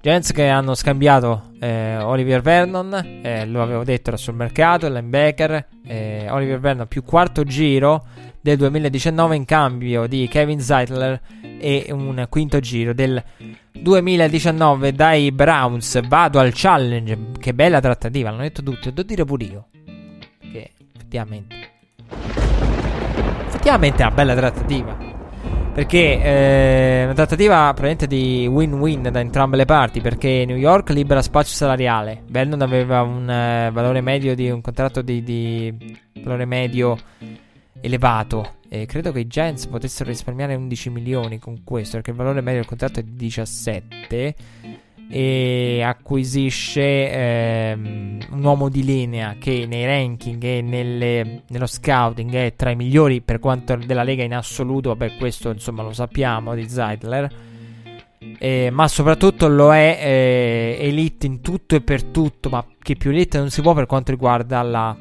eh, pass protection, secondo Pro Football Focus anche ne abbiamo parlato tempo fa. Quindi eh, libera spazio salariale in New York, che ne ha bisogno. Poi, insomma, qualcuno potrebbe dire sì, lo vai a cercare con Vernon, lo vai a cercare con Collins, però poi lo, lo, non lo cerchi con chi dovresti cercarlo, Eli Manning. Sempre il solito discorso, sempre sta a parlare dei diciassette milioni che si risparmierebbero tagliando Eli che, che ne guadagna ventitré, che diventa più ricco di sempre. Quello sì, quello è un discorso che è sempre valido, però dando per scontato che questo ormai sia già appurato. I Giants avevano bisogno di spazio salariale da liberare, lo hanno liberato, protezione per Eli Manning, pass protection, e hanno preso uno degli uomini elite. Tra l'altro, ecco, si può anche discutere, dicevo, tutte queste mosse, Antonio Brown, i Raiders in valutazione a cosa, draft, free agency, i Bills, cioè i Bills, adesso ecco che beh, grazie al cielo mi, mi, mi ricordo le cose, i Bills eh, che erano alla nove. E io dicevo, c'era nel loro giro, ci potrebbe essere un Metcalf, un ricevitore. La valutazione è meglio tutta la vita Antonio Brown, ma lo dico anch'io, meglio tutta la vita Antonio Brown, con tutto che c'è una considerevole differenza di età rispetto a un Metcalf, che magari si rivela anche sovradraftato, con una classe di ricevitori di cui magari non, non, non ti piace nessuno in particolare. Eh, o una classe di free agency in cui poi ci arriviamo, Tyrell Williams potrebbe arrivare a cifroni, perché perché fondamentalmente è lui l'uomo di riferimento. E comunque dicevo, i Giants hanno bisogno di liberare spazio salariale, lo hanno fatto, e di acquisire pass protection per il Manning, quindi un uomo di linea vanno ad acquisire con Zeitler, che è eh, che era un'opzione di gran lunga migliore a tutte le opzioni che eventualmente la free agency avrebbe potuto dare ai, ai Giants. Dall'altra parte Cleveland che cosa voleva? Voleva eh, pass prote- voleva sì pass protection, pass, pass rush, quindi uno protegge il quarterback, l'altro ha bisogno di qualcuno che andasse a pressare il quarterback avversario, un pass rusher da affiancare a Myles Garrett. Ricordo che Cleveland comunque è coperta da Austin Corbett, che è stato draftato al secondo giro lo scorso anno, inizio secondo giro mi pare dello scorso anno, e che insomma quindi l- avendo il posto con Zeitler scala Corbett, che eh, guadagna insomma spazio, sempre più spazio, e quindi ecco, non, in questo senso erano coperti erano coperti anche da una scelta fatta in alto, perché eh, parliamo comunque dell'inizio secondo giro. Corbett, che poi ricordo fu seguito poco dopo da Chubb in quel secondo giro dello scorso anno. E Vernon dal duemiladodici ad oggi ha eh, totalizzato cinquantuno sacks eh, dalla week dieci alla week diciassette, quindi praticamente post by the Giants credo sia, ha fatto total- totalizzare comunque nella seconda parte di stagione, però credo sia anche post by questa statistica perché l- l'avevo già sentita, trentatré Q B pressures, numero secondo solo alle trentasei di Aaron Donald e alle trentanove di Khalil Mack, ed è reduce da sei stagioni consecutive con sei sack e mezzo o più. Eh, dall'altra parte Zeitler, eh, come detto, sarebbe probabilmente il migliore del ruolo se fosse in questa free agency. Aiuterà Eli Manning, Eli Manning che nel duemiladiciotto ha, questo l'avrete sentito infinite volte, subito il eh, career high di quarantasette sacks. Il tutto, insomma, da aggiungere, va considerato anche non solo Zeitler ma anche la liberazione dei, della decina di milioni, degli undici milioni che avevo citato una puntata fa di, di Vernon. E altri che invece potrebbero uh, intraprendere ed essere parte di un destino simile si diceva fossero Duke Johnson, Jordan Howard e Michael Bennett, poi scambiato i Patriots, ma ci arriviamo. Robert Quinn, io quando ho sentito Bennett e Quinn ho detto ma Bennett lo ricordavo lo scorso anno, sulla la trade di, di, di Quinn ci ho dovuto pensare un attimo, ho detto ma oddio, ma anche Quinn lo scorso anno, cioè parliamo di due due chi ha seguito la scorsa off season e la ricorda bene lo saprà e non gli sarà sfuggito questo dettaglio, che parliamo di due delle trattative di, di più discusse lo scorso anno, de, di, di alcune tra le trattative più discusse lo scorso anno. È curioso come siano veramente stati messi in vendita due che un anno prima erano delle, veramente tra le trattative più discusse. Sui primi due insomma c'è molta meno sorpresa eh, su Duke Johnson e Jordan Howard. Se ne parlava in stagione in corso, a metà stagione già erano cominciate le voci. Però ecco, Bennett e Quinn fa effetto. Un anno fa, eh, grandi innesti, oggi già sul mercato. E uno a tutti gli effetti è uscito perché i Patriots hanno acquisito via trade Bennett dagli Eagles, dando il quinto e il settimo giro del duemilaventi. Ehm... Una trade giusta, sbagliata? Io allora vi dico eh, l'opinione su non, è una trade che permette a New England di acquisire un giocatore come Bennett eh, di, di, che si adatta insomma bene, eh, è sicuramente un risparmio. Poi bisognerà vedere quello che farà New England con Trey Flowers, anche se Trey Flowers eh, potrebbe arrivare a un mercato diciassette, a quel punto non verrebbe rinnovato perché negli ultimi anni credo che siano stati zero i giocatori più pagati dei quindici milioni di Brady, credo, sì. Quindi stiamo parlando anche di, di uno sforzo atipico. E de, da escludere al cento per cento no, non me lo sento di dire al cento per cento New England non la rifermerà, perché New England è capace di tutto, cioè New England è capace di pagare quelli che servono. Però veramente a quel punto non credo, per come opera New England, che quindi Trey Flowers è chiaro che il confronto con Trey Flowers è diverso. eh, Trey Flowers a livello di valore non c'è, diciamo. eh, me, qualcuno mi avesse detto a metà stagione i Patriots andando ad acquisire Bennett, avrei detto malissimo, sono pazzi. Invece poi nella seconda parte di stagione è cresciuto Bennett, perché di Bennett possiamo dire che ha fatto molto bene nella seconda parte di stagione, ma veramente bene è cresciuto nella seconda parte di stagione gli Eagles. La prima parte, la prima parte è preoccupante, cioè se qualcuno mi dicesse ma ti spaventa la prima parte, potrebbe essere un segnale negativo la prima parte di stagione, sì. Io ricordo partite in cui la telecamera inquadrava un Bennett stremato, una pass rush degli Eagles che non arrivava da nessuna parte. Dov'è la pass rush? Cioè prima ancora di andare a eh, citare tutti i problemi dei cornerback e tutto il ricambio che hanno avuto nelle, nei D Bs all'interno dei parti de, del reparto dei defensive back degli Eagles, c'è il problema, ma questi non arrivano al quarterback. Però è anche vero che se la prima parte di stagione è abbastanza preoccupante per Bennett, svanisce totalmente perché la prima parte di stagione è stato un problema per tutta la pass rush degli Eagles. Quindi non è solo un problema Bennett. Cioè Bennett sicuramente ha deluso, sì, perché arrivava all'innesto Bennett, un altro in più. Cosa faranno con Bennett in più? Niente, cioè peggio di prima in quella parte di stagione. Però poi sono cresciuti nella seconda, in quella run che abbiamo visto raccontato. Quindi il discorso è, eh, la prima parte di stagione di Bennett esiste, ma la prima parte di stagione di Bennett secondo me non esiste. In realtà poi l'atto pratico è una discussione per il semplice fatto che... che Bennett è cresciuto nel semplice fatto, per il semplice fatto che la prima parte di stagione è stata tutta la pass rush degli Eagles ad avere problemi. Quindi di, non si tratta solo di un discorso personale, di tutti gli altri facevano fuoco e fiamme mentre Bennett no, non si integrava, no, e, cioè, il problema era totale, quindi non si può incolpare Bennett. Quindi ecco, per valore poi quinto giro, settimo del duemilaventi, poi insomma New England questi giri qua li, li, li vende, li, li dà via, li riacquisisce, quindi nel continuo continuo giro, eh, nel giro tondo delle scelte New England, ecco, dalla fine via due scelte che fa, che poi il round che New England è in grado di riacquisire veramente in un attimo, per quello che è il suo modo di operare. Secondo il report, eh, Weddle si è accordato con i Rams eh, per un massimo di dodici milioni e cinque, due anni di contratto, cinque virgola venticinque garantiti. Ovviamente vi ricordo, adesso mo ci arriviamo, però vi ricordo che tutto questo è potenziale, cioè, quindi si dice che poi insomma per... Eh, dobbiamo aspettare il tredici, poi ci arriviamo a fare il discorso su come funziona nel dettaglio questa parte di free agency. Nel ribadirlo, i Lions hanno tagliato D J Lang, eh, la guardia che è stato uno dei migliori lineman eh, dei Lions, risparmiando otto milioni e otto, eh, però l'utilizzo di, di Lang è stato limitato da, da, da problemi, da infortuni.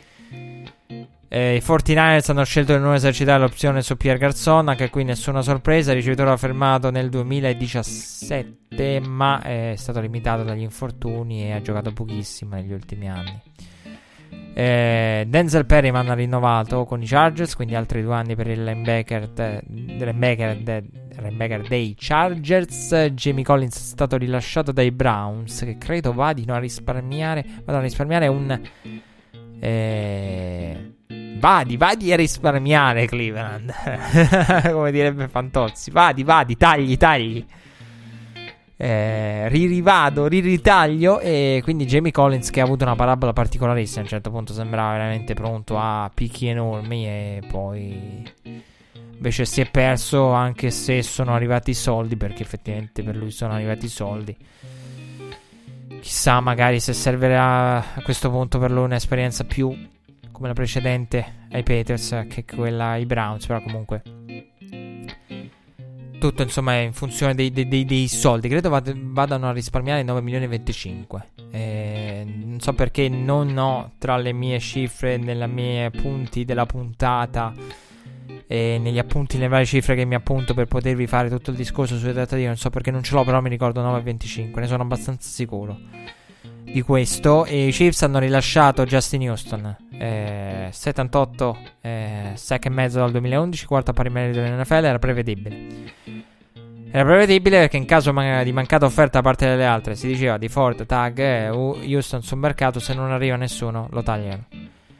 E questo è quello che è successo. E mentre Dominic Rogers Cromartie, che aveva annunciato il ritiro lo scorso anno, eh, dopo sette partite è tornato sui suoi passi ed è stato reintegrato dall'N F L a trentadue anni ed è alla ricerca di una squadra. Questo per segnalarvi eh, Cromartie. Vi aggiungo ancora una cosa, nel silenzio generale questa free agency io non ve l'ho detto, ve lo voglio dire a due puntate. Sapete che ci sono Sachs,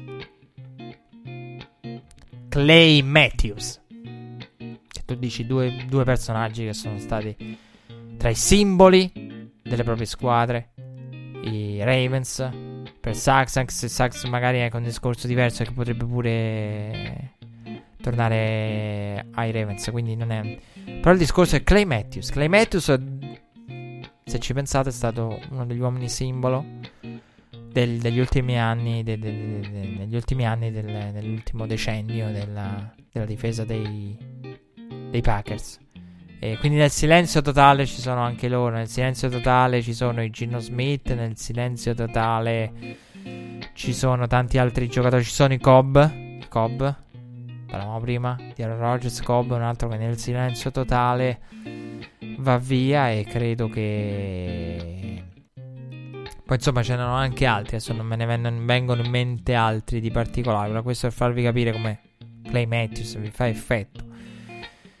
eh, Clay Matthews, che io reputo eh, indirettamente parte, visto che eh, ne abbiamo avuto modo di parlare, poi magari ne parleremo, delle partite più importanti dell'anno. Io ci metto quella tra i Packers e i Vikings, con il con tutte le polemiche, quella comunque è una, con una, ha cambiato il modo, insomma, di, di, ha cambiato quello che poi è stato l'arbitraggio e l'applicazione eh, della, della rough and the passer, e quindi è stata secondo me una delle partite più, a livello di influenza, di valore più importanti dell'anno, come ce ne sono tante altre che io metto, che magari nelle top X delle partite Eh, N F L Network non mette, però ecco, una di quelle è stata quella.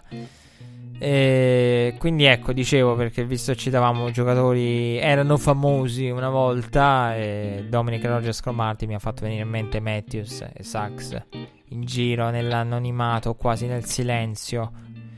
E tra le altre mosse, insomma, c'è da segnalare il taglio di Danny Amendola, nell'aria ormai da mesi. Chissà che non arrivi il ritorno ai Patriots, con annesso ritorno ai Patriots di cui si parla da mesi, e l'opzione esercitata dai Cowboys sul contratto del drammaticamente infortunato Allen Hurts. Mi fa piacere che, insomma, sia stata esercitata l'opzione sul contratto di Allen Hurts. I Cowboys l'avevano detto, io ve l'avevo detto subito dopo la partita con i Seahawks, con il terribile infortunio con la gamba che si spezza in due, immagini che io faticavo a guardare, avrebbe, si sarebbero presi cura di lui, lo stanno facendo. I Jets invece sono in- intenzionati ad acquistare eh, Kelechi Osemeli ehm, e un sesto giro, dando in cambio Reders su un quinto. I Jets si accollerebbero il cap hit di dieci milioni e undici milioni, fermando Eh, acquistando un uomo di linea importante e, come detto, vista anche la povertà eh, in termini, prima parlavamo di Zeitler, ecco, eh, Osemeli è sicuramente eh, un giocatore che potrebbe, che poi è assurdo come stiano finendo sul mercato e siano sul mercato giocatori che magari hanno rivoluzionato le proprie posizioni nei termini di free agency. eh, Kelechi Osemeli è uno di questi, è uno di quelli. E quindi di come cambino le cose. Prima vi dicevo, i giocatori che hanno fatto la storia della free agency un anno fa a rifarla. E comunque, dopo tante speculazioni, parliamo dei Cowboys, va? Abbiamo ufficialmente i numeri di Jason Witten. Un bel salary di due milioni, il quale con gli incentivi e tutto può arrivare a un massimo di quattro virgola venticinque. Quindi ecco, da, da qui nasceva il tre virgola cinque di media che è stato riportato. Alcuni incentivi sono legati a giocare al campo, giocare tutte e sedici le partite, altre le prestazioni in modo più stretto.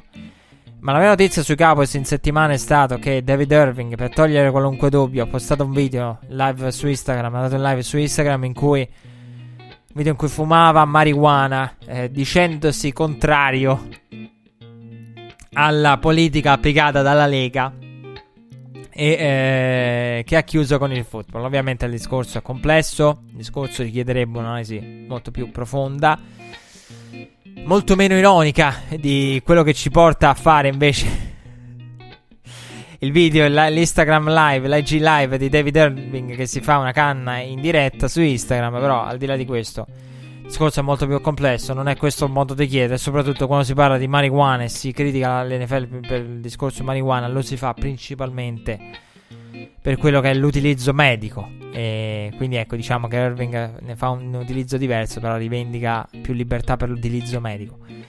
Calcolando la durata della sospensione che avrebbe avuto in base a quelle che sono le regole N F L, credo che siamo tipo arrivati alla sesta o quinta infrazione, io ho sentito una cosa del genere. Comunque, a parte questo, dalla, parlando di cose un po' più serie e concrete, perché David Irving, David Irving ormai era praticamente dato fuori, come Randy Gregory, vi avevo detto, si parlava dell'uno e dell'altro, perfetto, problemi risolti, sospesi entrambi.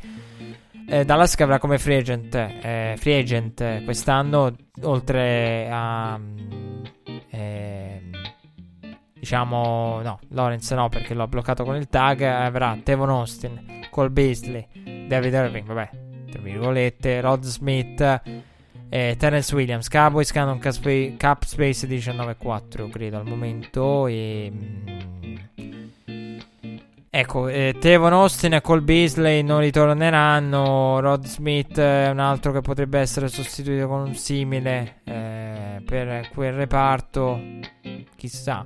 Come me lo dicevo anche di C J Anderson, è uguale a Terrence Williams. eh, Insomma, sono free agent che do, con, difficilmente le rivedremo con Dallas, e, e probabilmente non ne rivedremo nessuno di questi.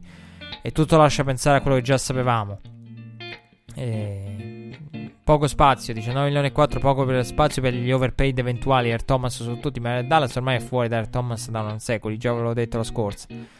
Dallas ha dichiarato di, riconos- di riconoscere con uh, Stephen Jones di, non essere in una, in una, di essere in una situazione cap, lo disso combine Stephen Jones, c'è una situazione cap particolare, cosa vera, diciannove virgola quattro, e che lascia, insomma, cioè, pensare ad Earl Thomas, al fatto che comunque sanno che dovranno dovranno in questo senso eh, risparmiare. eh, mini break musicale, poi saluti finali e due paroline al volo sulla free agency prima di darvi l'appuntam- dare l'appuntamento per la prossima puntata. Mini break, poi torniamo con l'ultima parte di rassegna stampa e i saluti.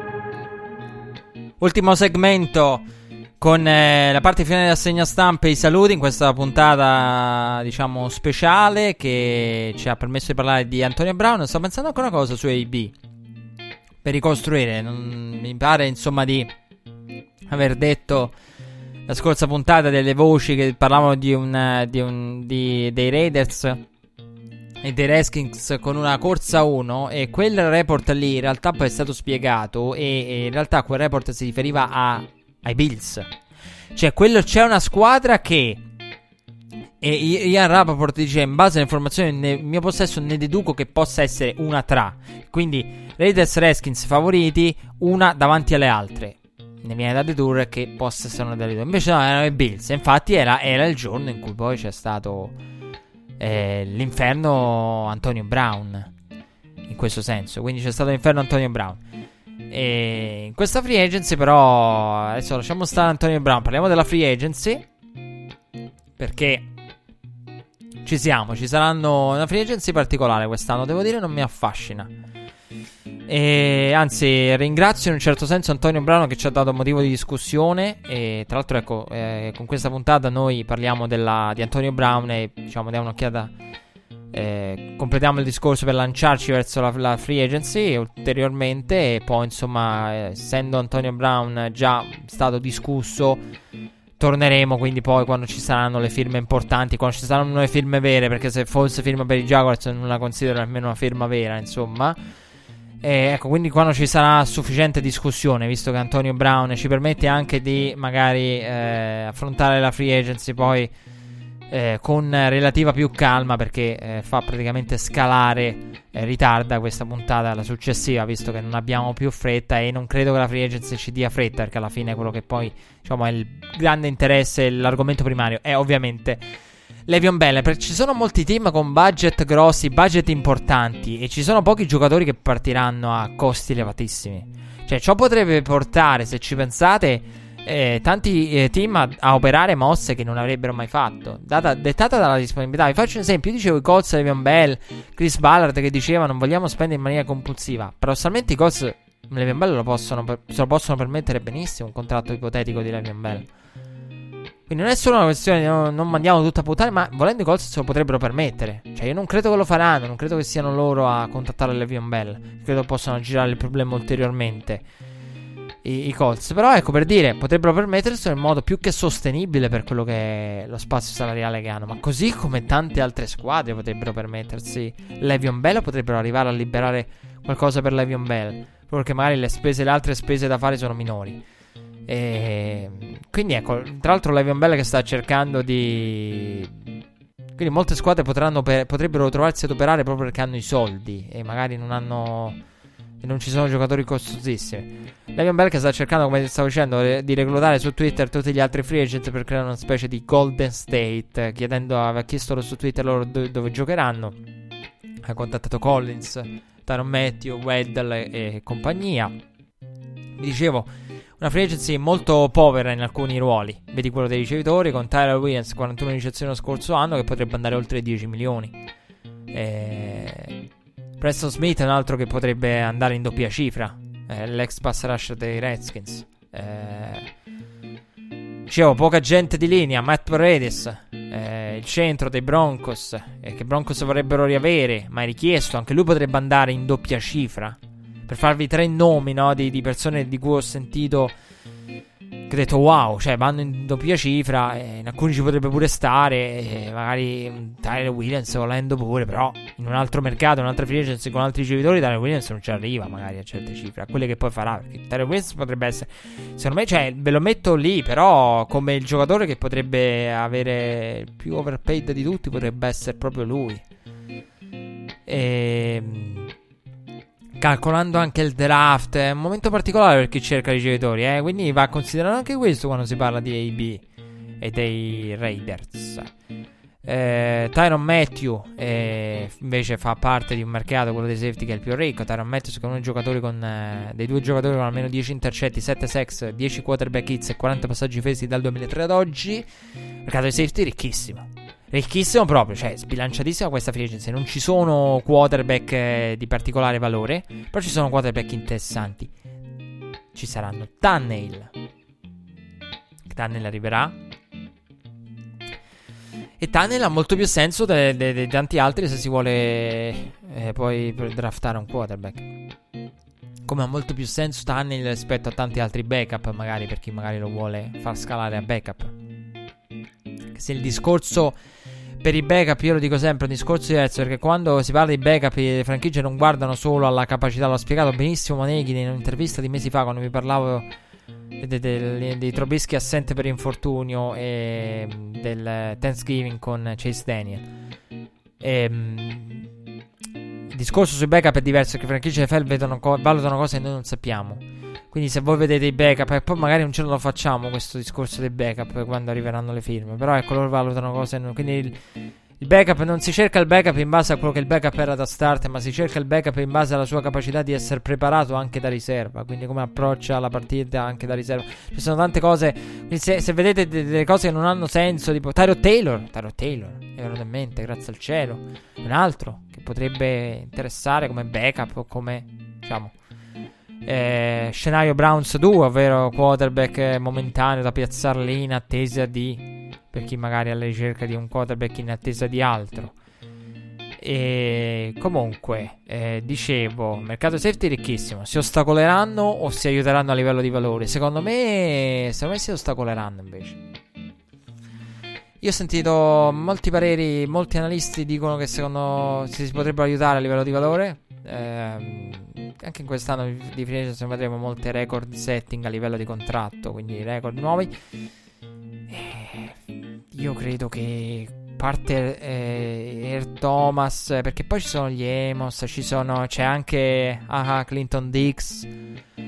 Eh, vi avevo detto di Amos, vi avevo detto vabbè dei più nominati, eh, c'è Joyner che si è aggiunto, eh, oltre ai più nominati Tyrann Mathieu, Earl Thomas, Collins, eh, e poi mi pare di aver detto veramente tutti. Weddle, vabbè, Weddle potrebbe essere fuori come detto perché è firmato dai Rams, ecco lì Rams, dicevo, via Joyner dentro Weddle, magari ci guadagnano anche con questo genere di mossa nelle, per quello che a loro serve, eh, specifico, qualora dovesse essere off- finalizzata, ufficializzata e finalizzata.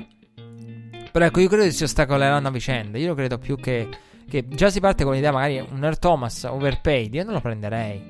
Tyrann Mathieu lo pagherei ma a un prezzo onesto. Collins si dirà aspetta un attimo, se Giants danno, se Giants non ti hanno voluto nonostante le, le prestazioni un motivo c'è, settanta per cento dei passaggi completati contro in coverage, eh no, ti pago di meno. Quindi io utilizzerei il fatto, se non ci sei tu ci sono altri di te, no? Come la, la disponibilità, no? De, come un po' la domanda dell'offerta. E quindi io, io in questo senso vedo, per la legge della domanda e dell'offerta, vedo che si ostacoleranno proprio perché c'è talmente tanta disponibilità che abbassa il prezzo. No, non sei tu, va bene, va bene pure un altro, va bene anche quell'altro tipo di prodotto, non è la stessa cosa ma va bene uguale. Quindi regolati a livello di, di, di, di richieste. Quindi secondo me si ostacoleranno, però ecco, secondo molti è l'opinione opposta. Io però vi, vi pronostico se non mi si ostacoleranno. Poi la free agency è particolare, ecco perché molti dicono che poi c'è chi vuol fare la follia. Faccio un esempio di trade, eh, Josh Rosen. Dicevo prima Rosen o non Rosen. Io Rosen darei un terzo giro massimo, ma con la consapevolezza piena che terzo giro è il valore magari che un Rosen potrebbe avere. Voi direte ma bassissimo, lo so, però io eserciterei la leverage pesante. Però se è il momento in cui di, se dicessi New England è una squadra che mi affascina se, da sempre nell'ottica Rosen, però ecco, se fosse il posto dei, metti dei Patriots, metti una franchigia qualunque, direi terzo per Rosen. Ma attenzione perché il terzo per Rosen non basta. Quindi eh, perché molti analisti non la pensano come me, la pensano in modo opposto, ovvero che eh, potrebbero aiutarsi per il valore, perché magari magari c'è qualcuno alla fo- disposto a fare follia. C'è chi dice ah Rosen no, eh, però c'è chi magari è disposto ad arrivare a un secondo per Rosen. Quindi c'è anche il discorso di cosa sono disposti. Quindi c'è, c'è qualcuno che per un Earl Thomas potrebbe fare la follia, per un Collins potrebbe fare la follia. Ecco perché si potrebbero, diciamo, in questo senso aiutare. Pure perché magari va via uno a un cifrone, tutti si fidano, che ne so, va via Collins e tutti si fidano su Earl Thomas. Quindi perché c'è sempre la free agency dell'incognita, qualcuno potrebbe sparare cifroni. E l'ho detto, il budget è enorme in confronto a, a quelle che sono le richieste per molte squadre. E un'altra, una squadra che potrebbe firmare safety in questa, e firmerà un safety da affiancare a Malik Hooker, e sono proprio i Colts. Enorme disponibilità in relazione agli acquisti che alla lista della spesa, e così come tante altre squadre. Eh, quindi ecco, i Colts hanno, hanno, hanno il cap eh, per fare questo. Voi direte perché hanno il cap i Colts? Eh, il cap hanno, i Colts hanno il cap perché non hanno rinnovato nessun giocatore difensivo dopo, draftato dal duemilanove in poi. Io quando ho letto questa sera non ci potevo credere, ma veramente non hanno, non hanno rinnovato nessuno dei giocatori draftati difensivamente dal duemilanove, che brutta cosa. Quindi uno diceva il cap, prima dicevo, eh, perché hai tanto cap? Perché o fai una cosa particolarmente negativa come l'hanno fatta i Colts in passato e poi ne fai una improvvisamente positiva. Il cap lo crei così, male male male, bene, improvvisamente. Quindi disastro, giocatori draft completamente sbagliati, gente che perdi e la lasci andare via e non riesci a sostituire, eh? Quindi o fai particolarmente, devi fare particolarmente male, poi improvvisamente particolarmente bene, oppure far particolarmente male come Jets e avere spazio perché hai spazio, insomma, o come Colts perché lo avevi, perché fondamentalmente ti ritrovi in una posizione migliore che ha fatto improvvisamente bene, però la tua situazione di cap è quella del, del passato, del passato in cui non hai rinnovato nessun giocatore difensivo draftato dal duemilanove in poi. Cioè, a proposito di Jaguars che invece sono messi malissimo a livello di cap, vi dicevo all'inizio, nella prima occhiata in modo disinteressato, rilassato, così, senza ancora tuffarci, dedicarci troppa energia, diamo un'occhiata ai vari cap, dissi guardate i Jaguars erano sopra il cap di tre milioni, poi un milione e otto tipo, e io ho detto tranquilli con lo spazio per forse tra i venticinque, venti, trenta milioni li liberano per forza, eccole qui, tre quattro mosse, in tre quattro mosse fatte il fine settimana hanno, rinno- hanno liberato trenta milioni cap space circa, permettendosi eventualmente Falls più qualcos'altro, esattamente quello che avevamo detto. Il tutto grazie ai tagli e conseguenti risparmi di Malik Jackson undici milioni. Oltre a Jackson ci sono anche Carlos Hyde quattro virgola sette con Gibson e eh, Parnell rispettivamente sette virgola cinque e sei milioni risparmiati, quindi undici Jackson, sette virgola cinque Gibson, sei Parnell e quattro virgola sette il mio tanto a- e amato amico Carlos Hyde. Jacksonville è in difesa nel duemiladiciotto quarta per punti per partita, c- quinta per yard totali, ventiduesima però per sack e per takeaways. Ecco qui che fanno spese persone come Malik Jackson. Il tutto da aggiungere alla trentunesima posizione per scoring e ventisettesima per attacco. I numeri di Bortles non sono cambiati, sono cambiati però i numeri difensivi, che non sono più elite ma sono tra le prime in quelli che sono i ver- numeri migliori. Punti per partita, yards totali, quarta e quinta, ma ventiduesima, venti e ventiduesima per takeaways e ehm, sacks, quindi dov'è Saxonville? Non c'è più. Eh, la free agency, come detto, inizierà mercoledì alle tredici, eh, mercoledì tredici alle eh, sedici orario locale, quattro del pomeriggio orario dell'est, quindi dieci da noi. Come vi ho detto, da domenica a lunedì iniziano le negoziazioni, precisamente dal pomeriggio di lunedì sarà possibile negoziare in modo vero e proprio con i giocatori fino a mercoledì. Eh, i giocatori potranno però solamente dichiarare l'intento di voler firmare, questo è importante, quindi avremo l'intento di è pronto a intendono firmare a e poi insomma, quindi solamente intenti fino a mercoledì, giorno in cui verrà ufficializzato tutto, verranno ufficializzate tutte le altre trade. Siamo arrivati quasi alla conclusione della puntata, compresa quella che invece è la puntata all'aperta, quella di Antonio Brown. E per concludere con le notizie divertenti, eh, Terrell Owens ha dichiarato che D- DK Metcalf gli ricorda se stesso, e poi giovedì c'è stato il simpaticissimo National Cereal Day, il giorno dei cereali, con su Twitter i giocatori protagonisti bot risposta sui loro cereali preferiti, molto, belle, molto bello, molto bellissimo, anzi mi verrebbe da dire, in questo caso ci sta, me lo concedo. E il post dei Carolina Panthers con Cam Newton che dice mamma ho sette anni, sono grande, non voglio più i cereali. Botte risposte ci sono stati anche tra i fratelli Watt. Eh, Brady ha postato su Instagram una foto della macchina, questa è stata una cosa più divertente che ha fatto discutere, insomma, in settimana, la foto della sua nuova macchina, dell'ultima arrivata, anzi, nel suo garage, nuova macchina, sembra che ne abbia una, è cambiata quella prima, no, nuova arrivata del garage, Odell ha commentato la foto dell'Aston Martin e Brady gli ha detto vieni a Foxboro se vuoi fare un test drive. Con Odell e Brady che hanno sempre avuto questo rapporto, hanno un rapporto, insomma, sono molto, vanno molto d'accordo i due, quindi è anche uno dei fattori che fe- fece discutere ai tempi nel famoso discorso. E mancano meno dei cinquanta giorni al draft, siamo entrati nei cinquanta giorni, come cento giorni, in questo caso siamo nei cinquanta, ormai entrati nei cinquanta, nemmeno, anzi, visto che cinquanta giorni al draft erano qualche giorno fa, siamo entrati negli ultimi cinquanta giorni. Poi insomma nella, nel mentre c'è stata l'ultima puntata questa anche la festa delle donne con eh, i vari post, i vari giocatori, Jaron Ramsey che ha postato la foto della moglie, della madre, tutti hanno postato le proprie donne, quindi le proprie compagne con magari le proprie eh, figlie, come ha fatto anche Tom Brady, insomma. e come hanno fatto tutti i giocatori. Siamo arrivati alla conclusione di questa puntata. Come detto, questa puntata ci ha permesso di analizzare la questione Antonio Brown al meglio e nel breve tempo possibile, cercando di fornire qualità e tempismo nel tutto, e anche perché ho valutato che fosse anche opportuno vista la free agency. Quindi eh, Antonio Brown era molto più grande di quanto lo sia la free agency, quindi meritava di accorciare il tutto in modo tale da poter ritardare poi la puntata successiva. Quindi anticipiamo la puntata che deve essere post free agency e facciamo un post free agency con ancora più calma l'analisi delle altre trattative, perché veramente Le'Veon Bell e poi c'è il mercato dei safety e poi veramente poca roba.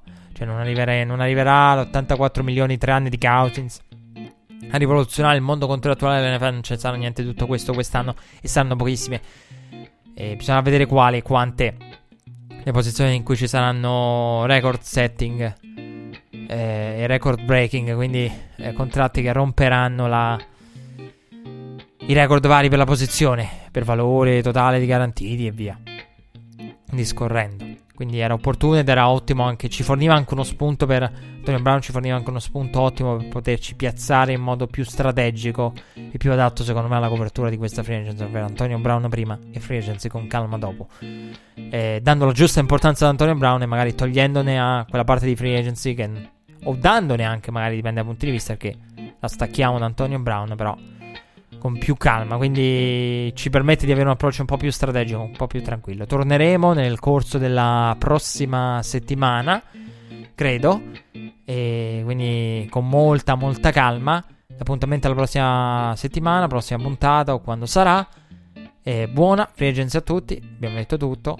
Tante ore di copertura da parte dei network americani e noi abbiamo introdotto tutto. Adesso non resta altro che godersi la free agency. Non è come quella del passato, però sicuramente ci farà divertire, ci ha fatto divertire come Antonio Brown, che ci ha regalato questa puntata anticipata speciale di Red Flag non prevista, che ha sconvolto un po' i nostri piani, ma le, chissà se li sconvolgerà in campo Antonio Brown. Per il momento in questa off-season sicuramente li ha sconvolti, visto che la storia dell'off-season è la sua. mister Big Chest ai, ai Raiders, ne abbiamo parlato in tutte le salse. L'appuntamento è per la prossima puntata, un saluto a tutti. Intercepted at the three-yard line. Gilmore jumps up and grabs it. Miami running around.